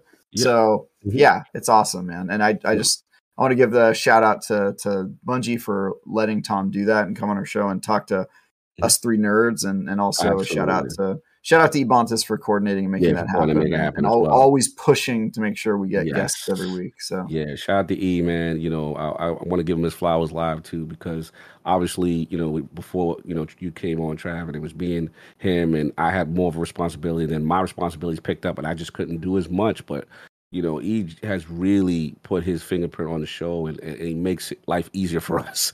So salute to you, you know, for making that happen. This is tremendous. Like Travis, you're absolutely 100% right. As far as the Bungie thing, I'm super proud because at the end of the day, you know, that's a big deal. You know, to trust this platform, to come on the camp- campfire and to know, you know, nothing crazy is going to happen. But at the same time, you know, to say, hey, these guys are worth our time, you know, and we definitely shout out to the whole team. That is rare, and we we truly, truly do appreciate that. So salute to E and Bungie at the same time. That's right. Yeah. Uh, I mean, and that's yeah. Thank you guys both. Um, I mean, happy to have all of you guys show up live in chat, keeping us going. All the views, all the listens, everywhere you guys find this podcast. Believe me, we appreciate every time you guys come on the show, say hello. You're live in chat, you listen, just see the numbers and everything for all of you guys listening to us. You help make it happen. Um, and getting some someone like Tom to join us on the show was something we've both wanted. I know Cog and I, and I know Travis, you've interviewed people, but for me, especially on my scale, it's something that's literally one of my first, you know, dev interviews. I know First Cog's had a ton of those on Iron Lord's podcast, but I mean, it's a show about Destiny. We actually get one of the developers on there, and the fact that you know you guys were very cool in chat, everything and everything went well. It's just like, I mean, Yeah. thank you guys for all of that, yeah. and just doing my best over here. That's all I'm trying to do. No, you do anything, brother. You do anything. And I would be remiss if we didn't shout out Skye Lewin, who we did have on. oh, absolutely, yeah. um, audio to give that's I mean give Composer, Bungie their and composer, yeah, to give them their flowers on music because you know I'll be on the front line for that. yeah, you, you'll die on that sword. Oh yeah, they, I, I still think they should get nominated every year. They should be in the running for the, these soundtracks that they do. So salute to them as well. Um, shout out to MRI Gamer, got you with the five dollar super chat. Also, great get with the Bungie dev, Ebontis, and much success to all the guys. You So- MRI, appreciate the double super chats, uh, big time. Great. Um, before we get to the twab, do you guys play the story this week? Yeah. Yeah, I did. So I know we get My into- boy Zavala, who's another Bungie person I've interviewed, if you consider him a Bungie person. Yeah, you got Yeah. to talk. Yeah. yeah. Remember that? If we can That get was- Lance Reddick on here, I'm gonna have tr- I'm gonna have trouble Hey, I'll- maintaining. All, all we got to do is wait for him. Th- This is how Fireteam Chat got him. Let's. You just got to wait for him to start making the uh, the press tour for whatever show or movie he's promoting. Because that was uh, Bosch, but whatever that Oh. Amazon show Yep. is, he was promoting like a Bosch, the new season of that, and then he was like, "Yeah, taking press requests," and we were like, "Let's let's get him on." So uh, yeah, just wait for him to be in a show or something. You probably got him. What, man? Gotta get Do it. Zavala. That'll be dope. But anyway, he's the subject of this week's story. Yes, Indeed. yes, Speaking of, yeah. indeed, indeed. What'd you guys So, think? Uh, I mean, Spoilers, by the way. Spoiler. If you haven't Yeah, played spoilers. it, spoilers. we Yeah. haven't played this week's episode, the Zavala Part Two situation. Um, Mhm. I love that idea for episode 200, The the Lost, Lost Word. Word. The lost word. I That's like what it that. should be. I like that. Because that should never see the light of day. I'm gonna have to listen to that whole thing before it goes out. Because was- guess Yeah. look, worst case scenario, that is not episode 200 and this episode is. Yeah, which worst Bungie case. Dev, worst case scenario. Yeah, yeah. There are worse things. Anyway. We'll see. We'll see. Yeah, audio only may definitely happen. Yeah, we got that. We got that option. Thank Audio only. You'll thank me later. me Um, later. Okay. Shout out to yeah. Shout out to Terry Teddy for making that. Um, checking out the audio. yeah. Mhm. we got phase two of Zavala dealing with everything we got last week, and I'm kind of getting this first week of NPCs grief, shame. You know, those two were those hit pretty hard. Seeing, you know, hearing Crow just like actually like scream at Uldren the first time he went through. And then we got our eyes completely opened about Zavala and Safi, is that her name? Yeah. Yeah. And last week it was getting to see he nearly gave it all up and we got to see him completely go through all of that and then with what he lost and then finally kind of come back and how he was with Shax and everything all together it's been i feel like the build up of the first week i don't know if they almost set the bar so high that the second week doesn't quite hit it like the resolution for Oh. crow Mhm. almost felt like it came a little easy. And I don't mean that in a bad way, but does that make Okay. I'm trying to figure out how to say that in words. No, I know the where you're going. Like Zavala, like people are crying on Twitter last week when Zavala gets it, and then this week you don't see as much of the reaction because it's the resolution. It's not. It's like up and down. It's like a very quick roller coaster. It's not Mhm. the loops and twists and anything in Before between. we it's get it. Okay. I yeah, it's- Well, I also So- think that they they kind of drop most of their content that first week because we got a whole unique uh, cutscene that explained the backstory that up, up until that point had been exclusively told in the extended lore, Mhm. never never really truly canonized in um, Destiny proper, and so. I, I do think they. It seems like they put more work in the setup, and then the the the res- resolution kind of feels inevitable. But Yeah. I with the crow one, I feel like hit harder for me because the crow resolution had been set up for a long time. Yes, I agree. Zavala kind of felt like it came out of nowhere to me. Like it was Okay. like, oh wow, I didn't know any of this about Zavala. Cool. And then all right, well, it's already resolved. Whereas Crow, we we knew he was struggling with that for a long time. And so Mhm. It felt they they hit a little differently for me. Yeah. No, I hear you. I, I hear you on um good point with Crow because obviously we the history that's been going on, on, on longer. With for me, Zavala's initial was strong because I loved this storyboard setup. I loved seeing the relationship, you know, behind the wall, so to speak, with Saladin and, and him kind of breaking away to do this relationship kind of thing, knowing about the son Hakeem, I, I you know, all that stuff was interesting to me. But I'm with you, Travis. Like the resolution may have been a little too quick for my tastes. You know what I'm saying?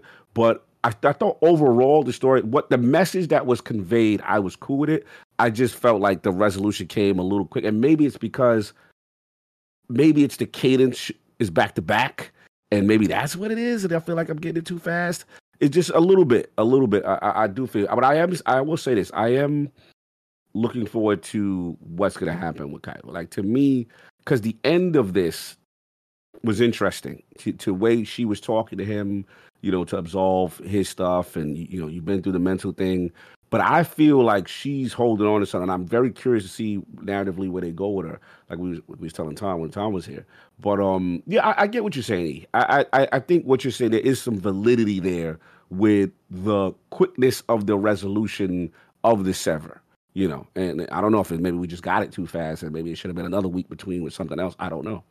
It's yeah question. it's it's it's not like i'm saying the storytelling is bad because they're Right. getting so kind of a lot of you know what's going on inside of crow's head it's a really cool Mm-hmm. way to visualize it as we discussed before zavala we actually get to see his backstory and him having to face his painful demon that he's been basically Mhm. suppressing for a very long period of time and then it's Mm-hmm. like it's cool to see that and again they do have to have this cadence of here's the major issue and then it has to be some kind of resolution to take that nightmare and turn it into a memory that's going to be able to Right. be used by Eris.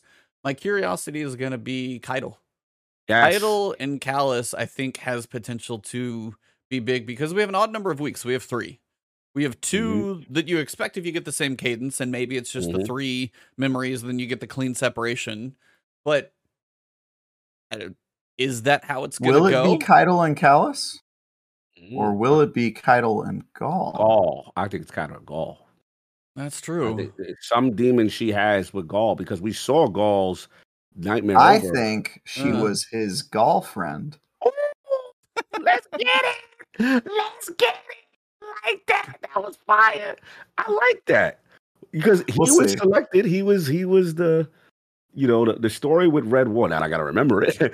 you know he was the runt that kind of worked his way up the ladder, then became like the you know the, the most dominant glad you know of, of all that. Then he was selected by what's your man? I like the the, the other the other cabal that was like he that he was making Gaul the protege, right? Oh, but the, yeah, I know who you're talking about. but the whole From Red thing- War, I can't remember. I forget his name now, but the whole thing was kind of orchestrated. Like I said, the I love that the Midnight Coup. I love perfect weapon name. You know what I'm saying? Like by all of them to get Calus out of there. So Caiatl's role in that and the relationship. What what does she have guilt for, or what? What's because it's it's it's shame for Crow, grief for Zavala.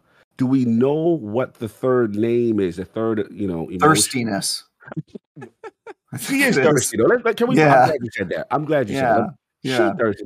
Is it Yeah. B Trav But Is she thirsty feel- for Zavala? Bro, Oh, for going sure. extra for Zavala. No, the things on her Oh, face it's aren't the actually only it's thing- listed in it's probably listed in the triumphs. Rage. Uh, They say rage. rage. They try to do what I said rage.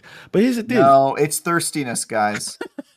her tusks aren't the only thing that's horny. Okay, Oh my god. I, all I'm saying is I'm glad this part of she- the episode's Right. gonna get beeped out. But you right. Yo, she be shooting her shot with Zavala. Like every oh, Well, even that sure. bitch. It's a it's an interesting like love slash respect between her and Zavala. That's what I'm saying. There's It's like one sided, bro. I think she wants a drink of the blue milk. That's Yeah, all I gotta say. She wants, she ready to be woke. oh my She god. Woke does. with the awoken. she wants to she wants to wake up with the awoken. I think that's I what she wants to do. Yeah, for sure. And that's dude, it's even it's even Sleepover in more Zavala's it's, office. It's even more obvious in the lore snippets. Yes. You guys read those? Oh, I read those are She is extra, extra. for sure, dude. What? She's dropping mad hints. Mad. Yeah. And he he be acting like he don't he don't he act like he don't hear it. He just Oh, he knows normal. it. He knows Oh, for sure. Apparently, the cabal the cabal don't have a word for surrender or subtlety with with their uh with their advances. It's straight business. I mean, but uh, like all in business. fairness to Zavala, like he's been repressing so much. Do you Mm-hmm. ever feel like if he can finally get some type of peace and closure and move forward from Safi, that he can? I don't know how that relationship would work though. That's so weird. She's like nine foot six or whatever, or however tall she is. Remember when you hugged me? That- that's the kind of It's gonna be I'm Gears Zavala. of Gears of I'm War. Zavala. and. Oh my god! there you go. That's how it's gonna work. that's that's how that goes. It is cool though, and this is again why again like for Tom coming on, it's like he Mm. said it too. He even mentioned about season ten, like the storytelling, the building of the lore, and the characters. Like seeing Caiatl continue to be used, and because she is like kind of a fan favorite, she's got this thing going on with Zavala. Like there are certain characters that they built up so well, and it's people who we didn't know of for the longest time, and then bam, here's Caiatl, and all of a sudden we got weird lore with Zavala and Caiatl, question marks of what's going on. Um, no, it's very cool to see a character like Caiatl. You guys joke about the way you are, but I was like, this was like a character of an enemy race. It's insane to all of a sudden see now that we know this much about them. We get to see Valis Forge. We get, you know, we get to see Yeah. Lord Saladin just absolutely kick everybody's butt up there. Mhm. Um, that ty- seeing this type of stuff is why I'm so excited for the story. I'm trying not to pay attention to chat, so we're just gonna. I see. Clemson uh, Nanu said everything we were thinking. And yeah, it's true. The only way to forge a lasting peace is by joining the family, Zibantis. there you go. It's the only There thing. Have you go. have you learned nothing from Game of Thrones? Yeah, it's like I got that part from it. so she got those calves, son. she got those calves. She does. Caiatl's got those, Caiatl got them calves. She Kyle's got lit. that, Right. that- those only calves. Yeah, Yeah, only my calves. calves. It's gonna be. That's where you guys will find my pictures. I am worried about her though. I am worried about because I, I I really like the character. I really I want to know who the voice actress is. Um, I thought it was a little out of character because they that whole season last season was it last season? Risen, yeah, risen. Yeah, last season they were building up the whole like friendship and a kind of like a little maybe a romance between Caiatl and Zavala, and then Zavala almost like ices her to protect Crow, and I was like that kind of felt a little out of character for me. I was like, I don't know Mhm. Zavala, I don't think you like Crow that much. Like you probably mhm. But I mean, that's he's still. He always seems to do everything for the Vanguard. He's bros Yes. before hoes. Yeah, yeah, yeah. for sure. uh, the Very- Heisman did it. Very strong on that policy. Yeah. Did it with the Heisman, yeah. Nah, Uh, you. you said it's- it. I'm. No, it's just it's been a fun journey with the story and the lore and the characters that we're seeing. But I think the next couple of weeks are going to be the ones that I'm most excited. I mean, Zavala's was shout out to I know like Hazel Montfort on Twitter. She was the one, the writer who the Zavala piece that was her first thing that she got in the game. So shout out to that one. Um, I want to see what comes next. I'm, I'm, Sorry, I thought of one more. I thought Yeah. of one Oh, more. Oh god, there I was we like, I can't even talk I'm because Travis sorry, is I thought here of about- one more. He's about it's to the- bust. I thought of one more, and it's the worst one. Oh, okay, everybody. Um, if Okay. children are listening, turn off the headphones for like five seconds or mute this. Go. Mhm. If Zavala, Zavala and Caiatl kiss, does that mean that Zavala has cabals in his mouth?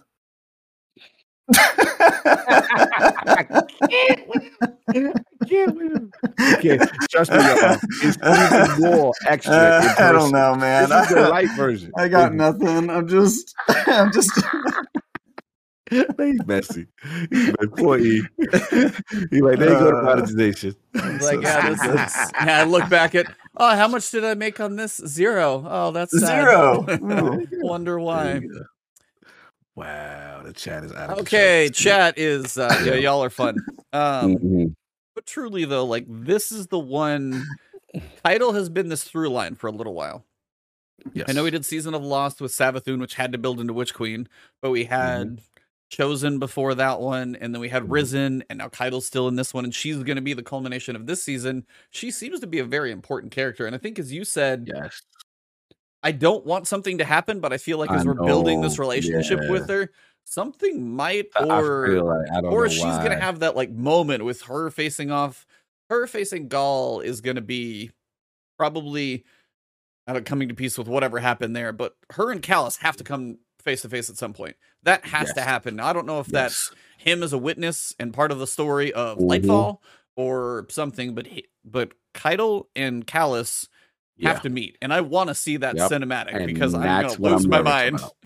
My That's only what I- problem with it being Caiatl and Calus is a Calus is supposed to be the main kind of bad guy avatar, so it feels like we would be getting to the final boss too early in the season. You know, because we don't we mm-hmm. still have one more season after the two that are supposed to be Caiatl.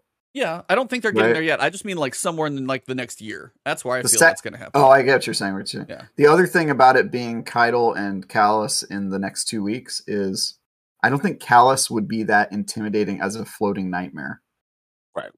yeah. but Gaul would be. Gaul, Gaul fits. Gaul would be. Gaul fits. So that that's my only because I'm don't imagine I don't imagine this like floating pumpkin being super scary. Yeah. Yeah, they've already hinted that it was Gaul. When you when Yeah. we watched the opening cinematic, it was Gaul behind her. Yeah, They gave the I ominous forgot, yeah. music. And There you cut. go. Yeah, But yeah, yeah, yeah, future it's definitely seasons, I think something. it's fair. Mm-hmm. But that means Caiatl's got to keep this thing going. So we're gonna be on this journey Right. to see who Caiatl faces, and we're gonna be standing right next to her. And I want to see like Zavala. Can you imagine if Zavala like took one for Caiatl and like sacrificed himself? Like if something crazy happened, man. I don't know. I'm. I wasn't joking. You can't kill Zavala. They'll never kill him. That would hit way too hard, but Yeah, I think he, Not in a season. If No. he dies, it's going to He's be an expansion, expansion. bro. That's what I'm saying, like, get expansion. Lightfall, something happens. Caiatl's like getting ready to face off. Some I don't just like that type of moment would be an interesting thing to see him actually show that type of commitment to Caiatl. That would kind of give all the stuff you guys are talking about. That'd be an interesting buildup. All I know, like I was like, I just wasn't joking when I told Tom. I was just saying. I'm excited to see where the story goes, and I think, as you guys are saying, it's some of the best. Like every Tuesday, all right, it's gonna happen this week. It's always a ton of fun. TWAB is real light. Zone control uh, has timers on it, and uh, this season or this weekend, zone control is in trials. Next week, um, Crucible Labs is going to be zone control. Everything else is patch notes, art, and movies. Yep. Yeah. Is real light. Pretty light Right. twab, guys. Mhm. Pretty light twab.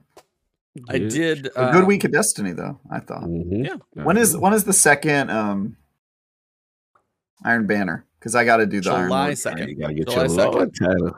Gotta get your Lord Oh, of course, it's on the July weekend. Mm. July fourth. Yeah, Yeah, July. 4th. Oh, see, that's what I was worried about. Yep, that's what I said. I grinded the hell out of that thing.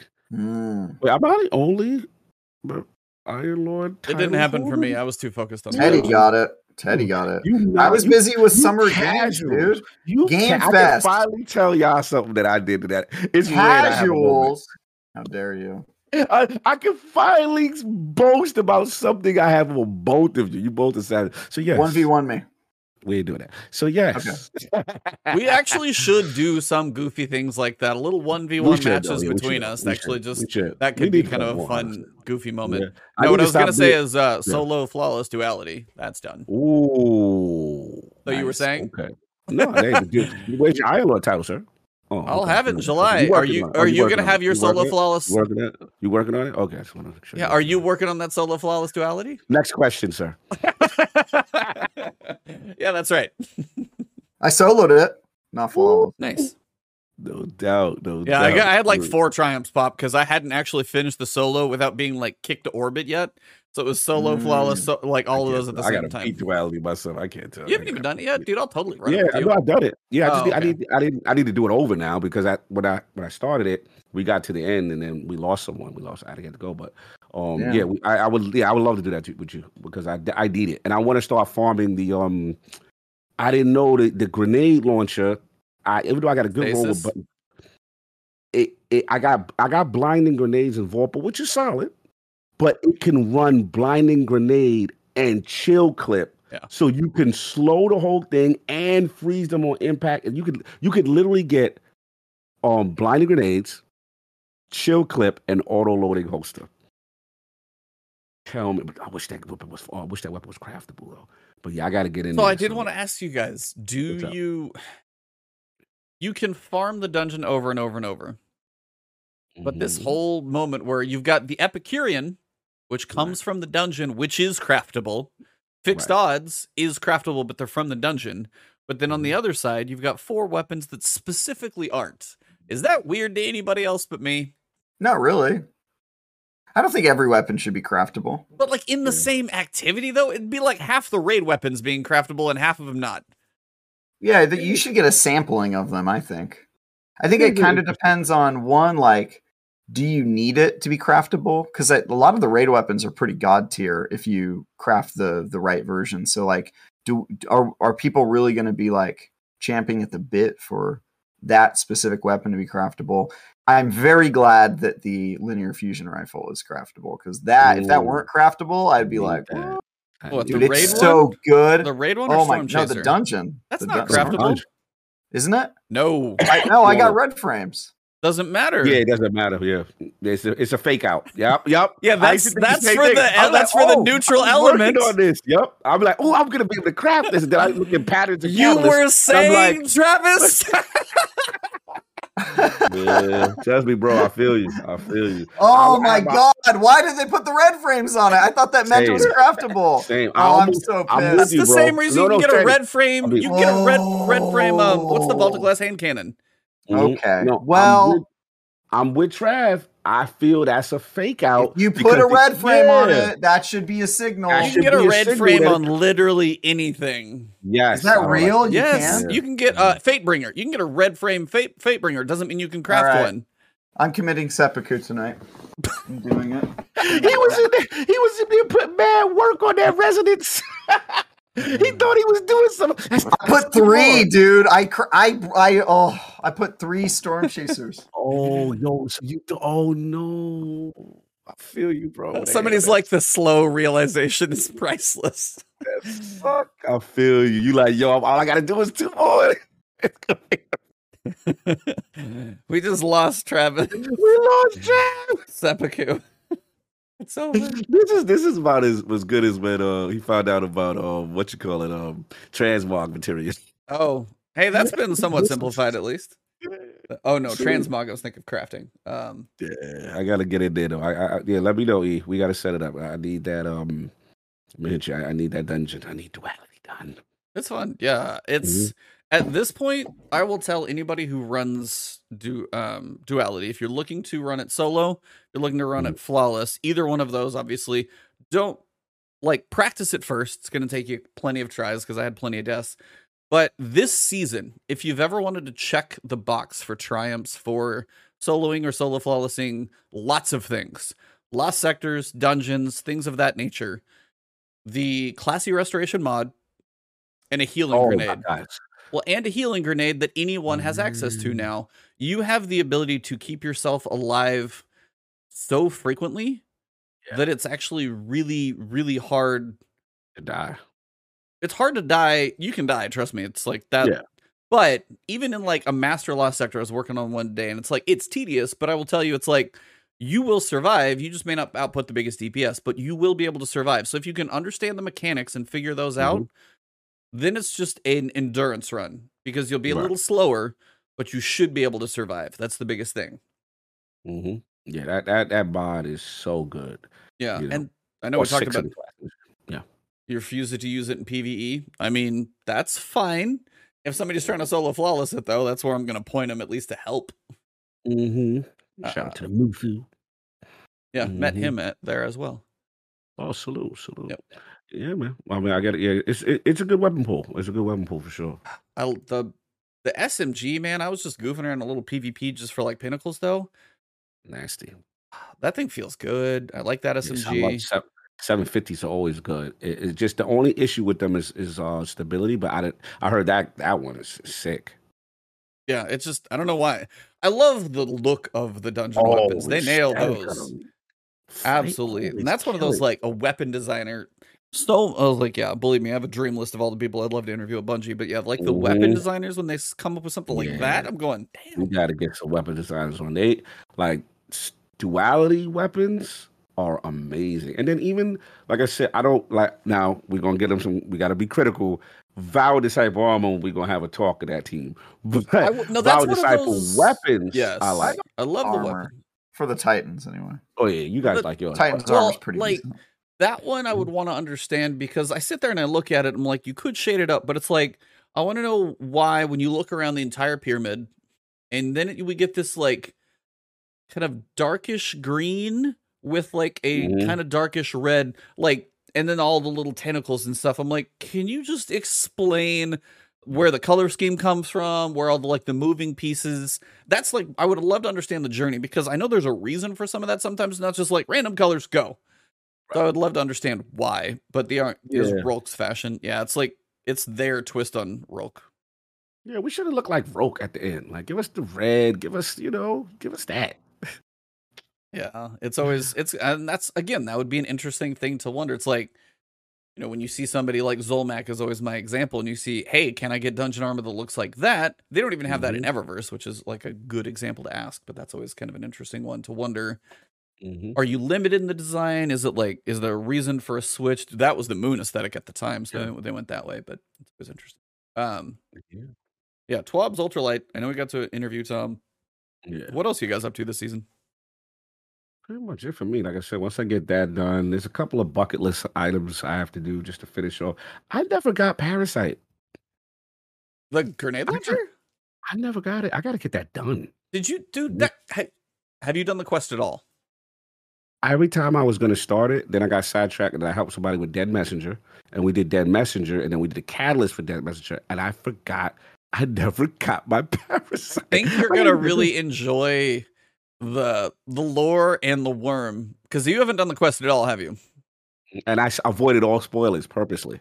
You go, just go do that one because it's actually a fun quest to listen to. Like, yeah, definitely, you know, turn up the dialogue for that one. Is all I'll say. It's a fun one for doubt. sure. No doubt.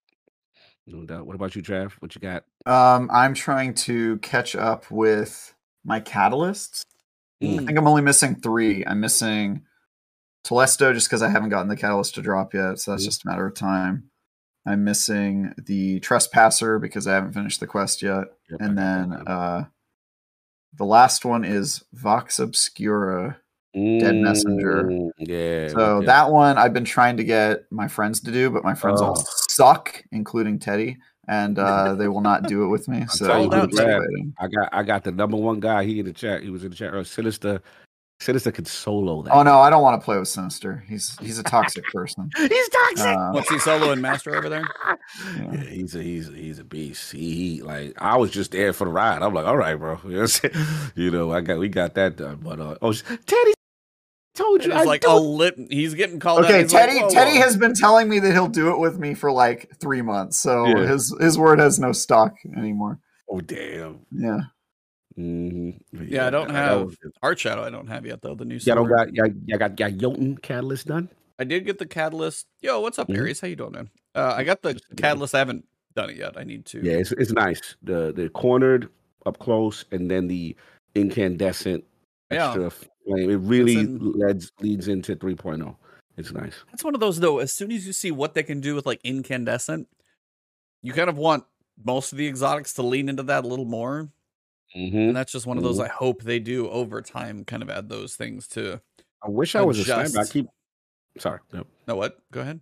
No, I just said I wish I was a sniper. I keep getting in uh beloved god rolls with incandescent and and, and I'm like, damn, I don't even snipe like that. Somebody could use that.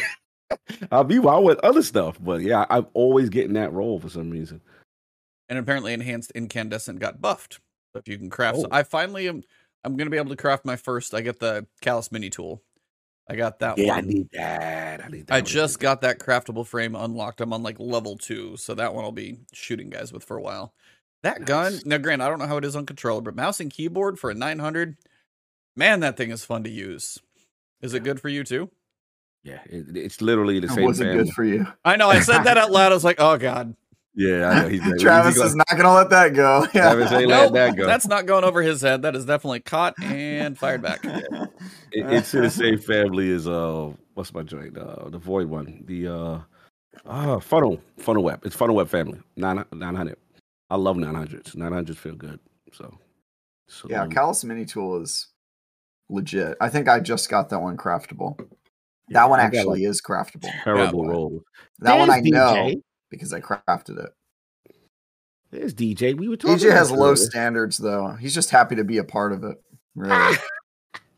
He has no he has no quality standards. Come on. Quality standard. He's a hunter. None of them do. Well, he's a part-time Yeah. warlock on, on Tuesday. Is he? Well that's even Yeah, well, worse. Reset. He's a part-time Yeah. warlock. Salute, salute to them, the man with the calves out there, defined. Second best. You you know go. what I'm saying? Yeah, Don't say it two. loud. I'm gonna, I'm gonna- I'm gonna have to hear That's it. all right. 2023. I'll just, I'll just be working. 20 I'll be working out until then, so then we'll be good to go. Uh, yeah, no, it's like I literally have my first crafted weapon of the season. I feel like that's been. I haven't spent. I haven't been farming and looping. You know, the opulent chests and stuff, which is generally the way to do it. Is just the chests seem to be the way. I to get them. Sorry. Hmm? No, I got some from Nightmare, some from the opulent chests, probably some from what is it the the sever when you go. Well, Nightmare Containment, Sever, and then the opulent keys seem to be the way what's I tend to get them to drop. I only Weird how often often 'em- he's saying opulent chests. Yeah. Anybody else feel that? I, f- I feel it. Opulent chest is where you get it from. I always get it from the the last chest in containment.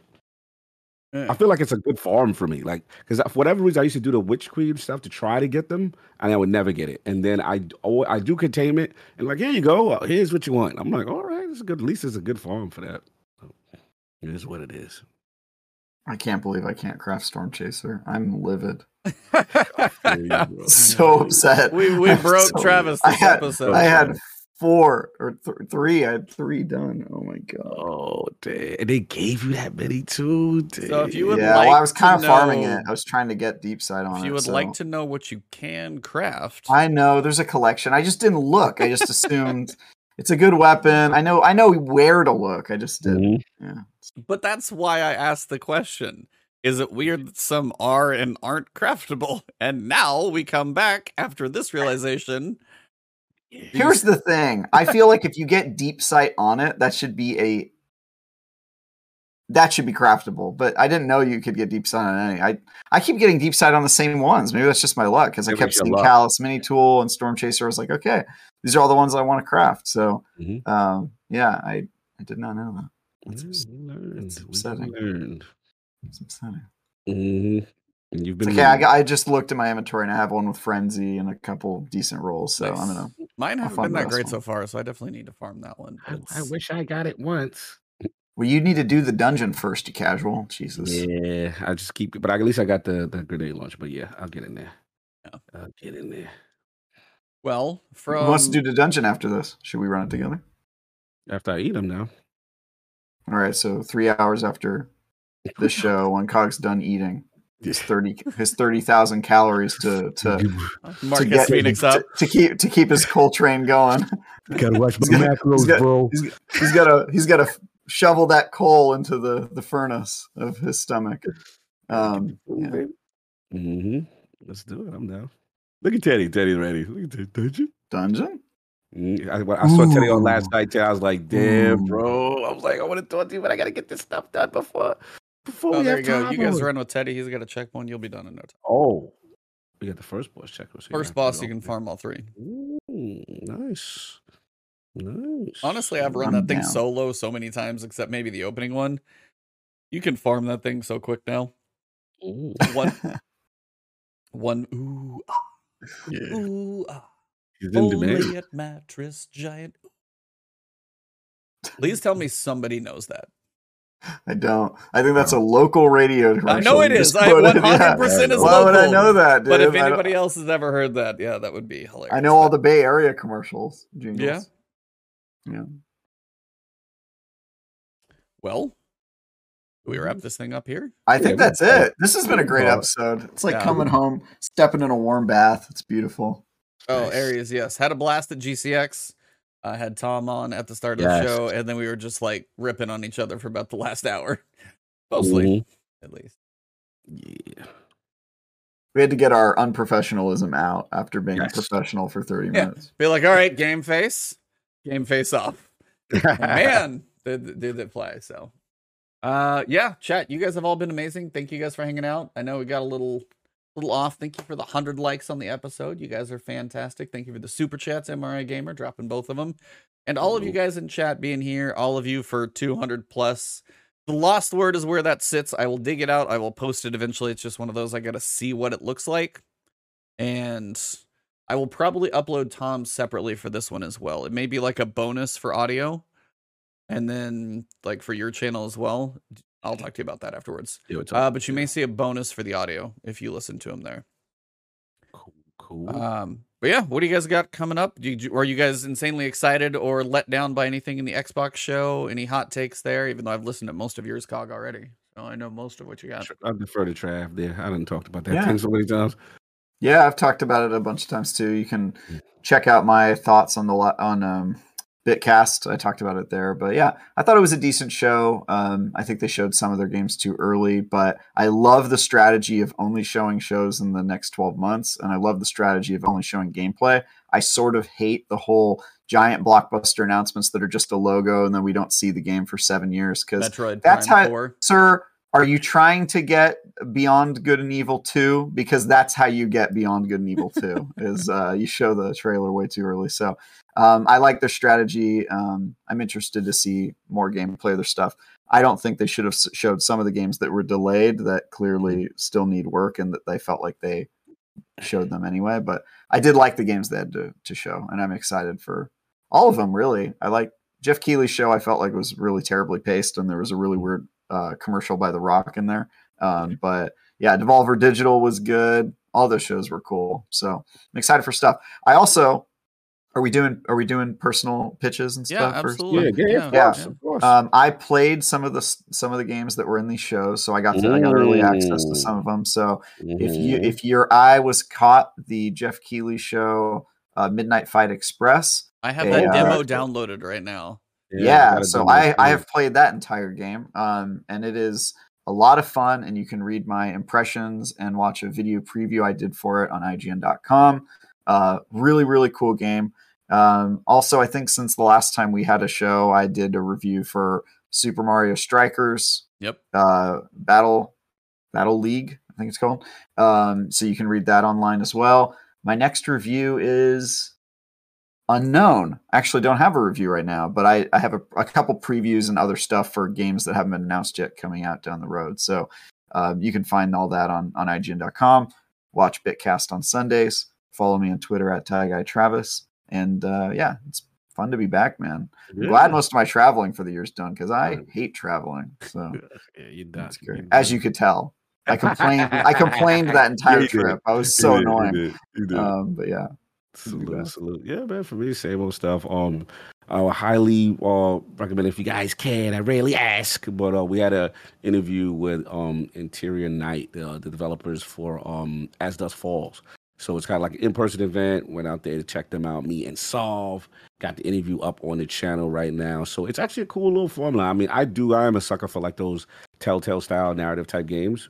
And yeah, this is in that vein. However, what surprised me, it's it you can play it is a cooperative multiplayer aspect of it. The whole game can be played that way, and I think it's going to do well in a party atmosphere for people who are actually non gamers as well. You can play um controller through phone, XCloud, Mm. and it's really simple. And the story is really good. It's a ton of writing, ton of narrative choices. I really enjoyed it. I was a, it was a pleasant surprise. I think they may have something there, so check that out. That is up on Iron Lord Podcast YouTube, and then of course Defining Duke. Me and Maddie got the impressions up of the Xbox show. You want to check that out? We just recorded um the show and talking about the whole Fallout Five situation. Todd Howard's comments, Starfields. You know that's a, that's the big rage now. What is Starfield? Everybody, everybody has a lot of takes there, so come check it out. We find out you'll find out some very interesting habits by Maddie. So go watch that. For there's another debate we got going on. The man's a savage, but I love him. Um, yeah, Well, it's a Defining new- Duke. Mhm, the latest That- one. The latest one. There's a there's a there's What did I some miss? I feel bathroom like I li- etiquette. There's some bathroom Oh, etiquette. I feel like I listened to most of that. Did I, what did I the miss? top. Yeah, top. Probably um the, go to the section. It's called "Let It Hang Out." Oh dear God, that pretty well covers that it. Section. Go to that section and uh, go Yeah. go judge Maddie accordingly. So we got that, and then yeah, ILP this Sunday should be a big one. We'll just do our aftermath show now that we've had time to settle. Are any knees And- on the line here? By the way, I never know if you guys go that Um, big. No knees on the line, but I think Addict's gonna have a lot to say because I need to watch. I guess this Square show, and apparently the Square show happened today, and Oh, Crisis Core it and, happened like literally not too long before the show started. Yeah, so I got to catch up on that and see what's going on. But yeah, man, support that, and it was good seeing you boys. That was fun. That was a lot of fun. It was I really enjoyed the trip. Definitely, you guys made the trip for sure. Salute to DJ. Salute to everybody in the chat that pulled Yeah. up. And Shout out to DJ Oris, long time listener, first time caller. Hashtag First leg day. one. Yes, hashtag leg day. the most defined in 2022. Didn't get the title, but he got the most defined. Uh, you guys know me, so I'm going to be working on uh, basically a how-to solo guide for Duality that will post on Monday. Um, you guys hear this one and I get it actually posted. That one's going to have a little sponsor, so feel free to give that an extra view. Um, but share that one because that's going to be hopefully the guide for any loadout, not the exotics I've been using. So I'll be working on that one. Um, I did finish my solo duality flawless run. I'll figure out when I'm going to post that one up. And then I want to play some of these demos if I can get some time in because Yeah, like, there's like three that I want to play. Mhm. I, I got a least, if not a- Naraka demo too. I want to try. Oh, Nakara Blade Point or whatever it's called. Yeah, Nakara. Nakara. Yep. Want Yeah. that. Uh, that Wo Long. Ooh, yeah. That looks cool. that looks good. That was Ma- apparently Souls of like. Of course, I'm gonna look Yeah. at that one. So Make us a one of make us a Bloodborne on that. yeah, produce a Bloodborne, I heard, and then Mm-hmm. also it's from Team Ninja who did Nioh. and Both of those games were excellent. So if it can be Souls like and not Demon, if it's not Devil May Cry and if it's more Souls, I'm golden. So this is the problem with uh with the the current meta when it comes to conferences is only the games that show flashy trailers and no gameplay get people excited and the games that show gameplay they're always like I was underwhelmed. Yeah, because you were expecting a big flashy trailer like you've been seeing at every single conference and it, it- people people don't understand what is good for them. They're like they want their junk food, but they should be taking their medicine. And Mhm. uh, yeah, this is Yeah, this is the this is the problem with conferences is people Mhm. like the stuff that they shouldn't like and then are Me and Maddie- underwhelmed by this. Yeah. Yeah, I me and Maddie had a good talk about I'm what gonna you just said. say, Defining Duke may hate me for this one, but I'm looking to Forza. Looking forward to Forza. Wow. Yeah, dude, that game looks sick. No, It really like does. mo- since Wow. Motorsport Three, Mhm. that's been my racing sim. Oh, I miss like jam. racing like my friend's Ghost and stuff. Like you take Mm-hmm. like when it's a spec car on one track and you're trying to shave off like milliseconds versus your friend's Ghost online. That's the stuff I miss, and that's what Forza Horizon didn't have. Forza looked amazing, Yeah. Yeah, and there was you- like it was a big to- arcade, and it's just like when I can start learning. Tra- Yeah. ah, Oh. I'm no, looking no, I forward get, to that. I gave it its flowers. When it, after the show, I said I know I've slandered and it's just selfish call because I'm Oh. Horizon. Yeah. But I get, I was like, bro, it looked super impressive Yeah. and ray tracing in game. Mhm. Yep. That's a big deal. I mean, and GT botched every microtransaction and pricing they probably could. So I was like, I I tried that at my brother's house when I visited him, and I just I kept thinking I was like, do I get my simulation do? And then I saw that this was finally coming. I'm like, wait, because yeah, they botched that thing too hard. I'm with you. The one thing I will say, hmm if God of War can drop 11 11, I'm just gonna have a ball. I hate to break it to you. you- But You think so? What do you think? No delay? Yes. What you? Yeah. Well, give me the inside. Give us the inside. That game's getting delayed. I hate to break it to you. Ooh, I keep seeing no. I keep seeing different things. I know. Well, peop- there were people saying that it was coming out in November, and then a lot of those same people recanted and were like, "Um, actually, I'm hearing that maybe it isn't going this year." Mm. This is- 2023 is, gonna be dumb then, because what Why? Why the first half of 2023 is going to have the everything. reason the reason why is because um, we had a two year delay from COVID because video it's like movies all got held up the year of COVID because Mhm. it's it doesn't take a ton of time to to, to release a movie, but Yeah. the theaters had to be open, and video games had like a delayed reaction because they were able to finish their games, but now we're really feeling the effects of that COVID couple Mhm. you know eighteen months or so. So yeah, I swear, if February 2023 is the same as last year, I'm just going to cry because it's gonna be worse. I know. Maybe, yeah. Well, some of those games will get delayed again, but it, there's going to be some big games that were supposed to come out this year that are going to come out in, in the early half of next year, which is going to be nuts. Well, Callisto Protocol will be fun in October, so that if that makes it. But yeah, Dead Space two and then Dead Space one. All right, um, we're gonna wrap it up here. Somehow managed to have like a two hour show, even though um got an interview on the front of it. So this will split and probably get released in two pieces. I'm gonna have to figure out how to edit this one out, but for sure the interview for audio, I'm gonna talk with Cog how he wants it on his channel.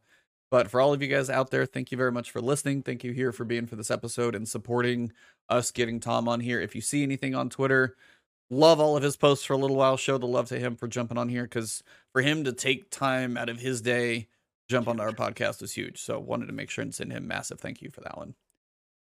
Uh, but yeah, gentlemen, we wrapping it up. So Let's episode number 202 won't have a palindrome for a little while. But thank you guys, thank you chat, and thank you my co-hosts. Great to meet you guys. Great to crush Travis in our arms. I had. Travis in our arms. Our little Travis. We're just, I'm just gonna get a backpack for Travis and be like, hop in next time. Yeah, he looked like that in the picture he took where he did like it was like the progression. And he said, Yeah. "That's how I how you bully his man." Yeah, I know. I saw that. I little do have a, I do have a Yoda-ish like quality. It's Yeah. true. Yeah, There you go. Mhm. All back right, in his for, every- young loudmouth days. for everybody, thank you guys. Another great episode, and this episode has been the last word. The last word. word.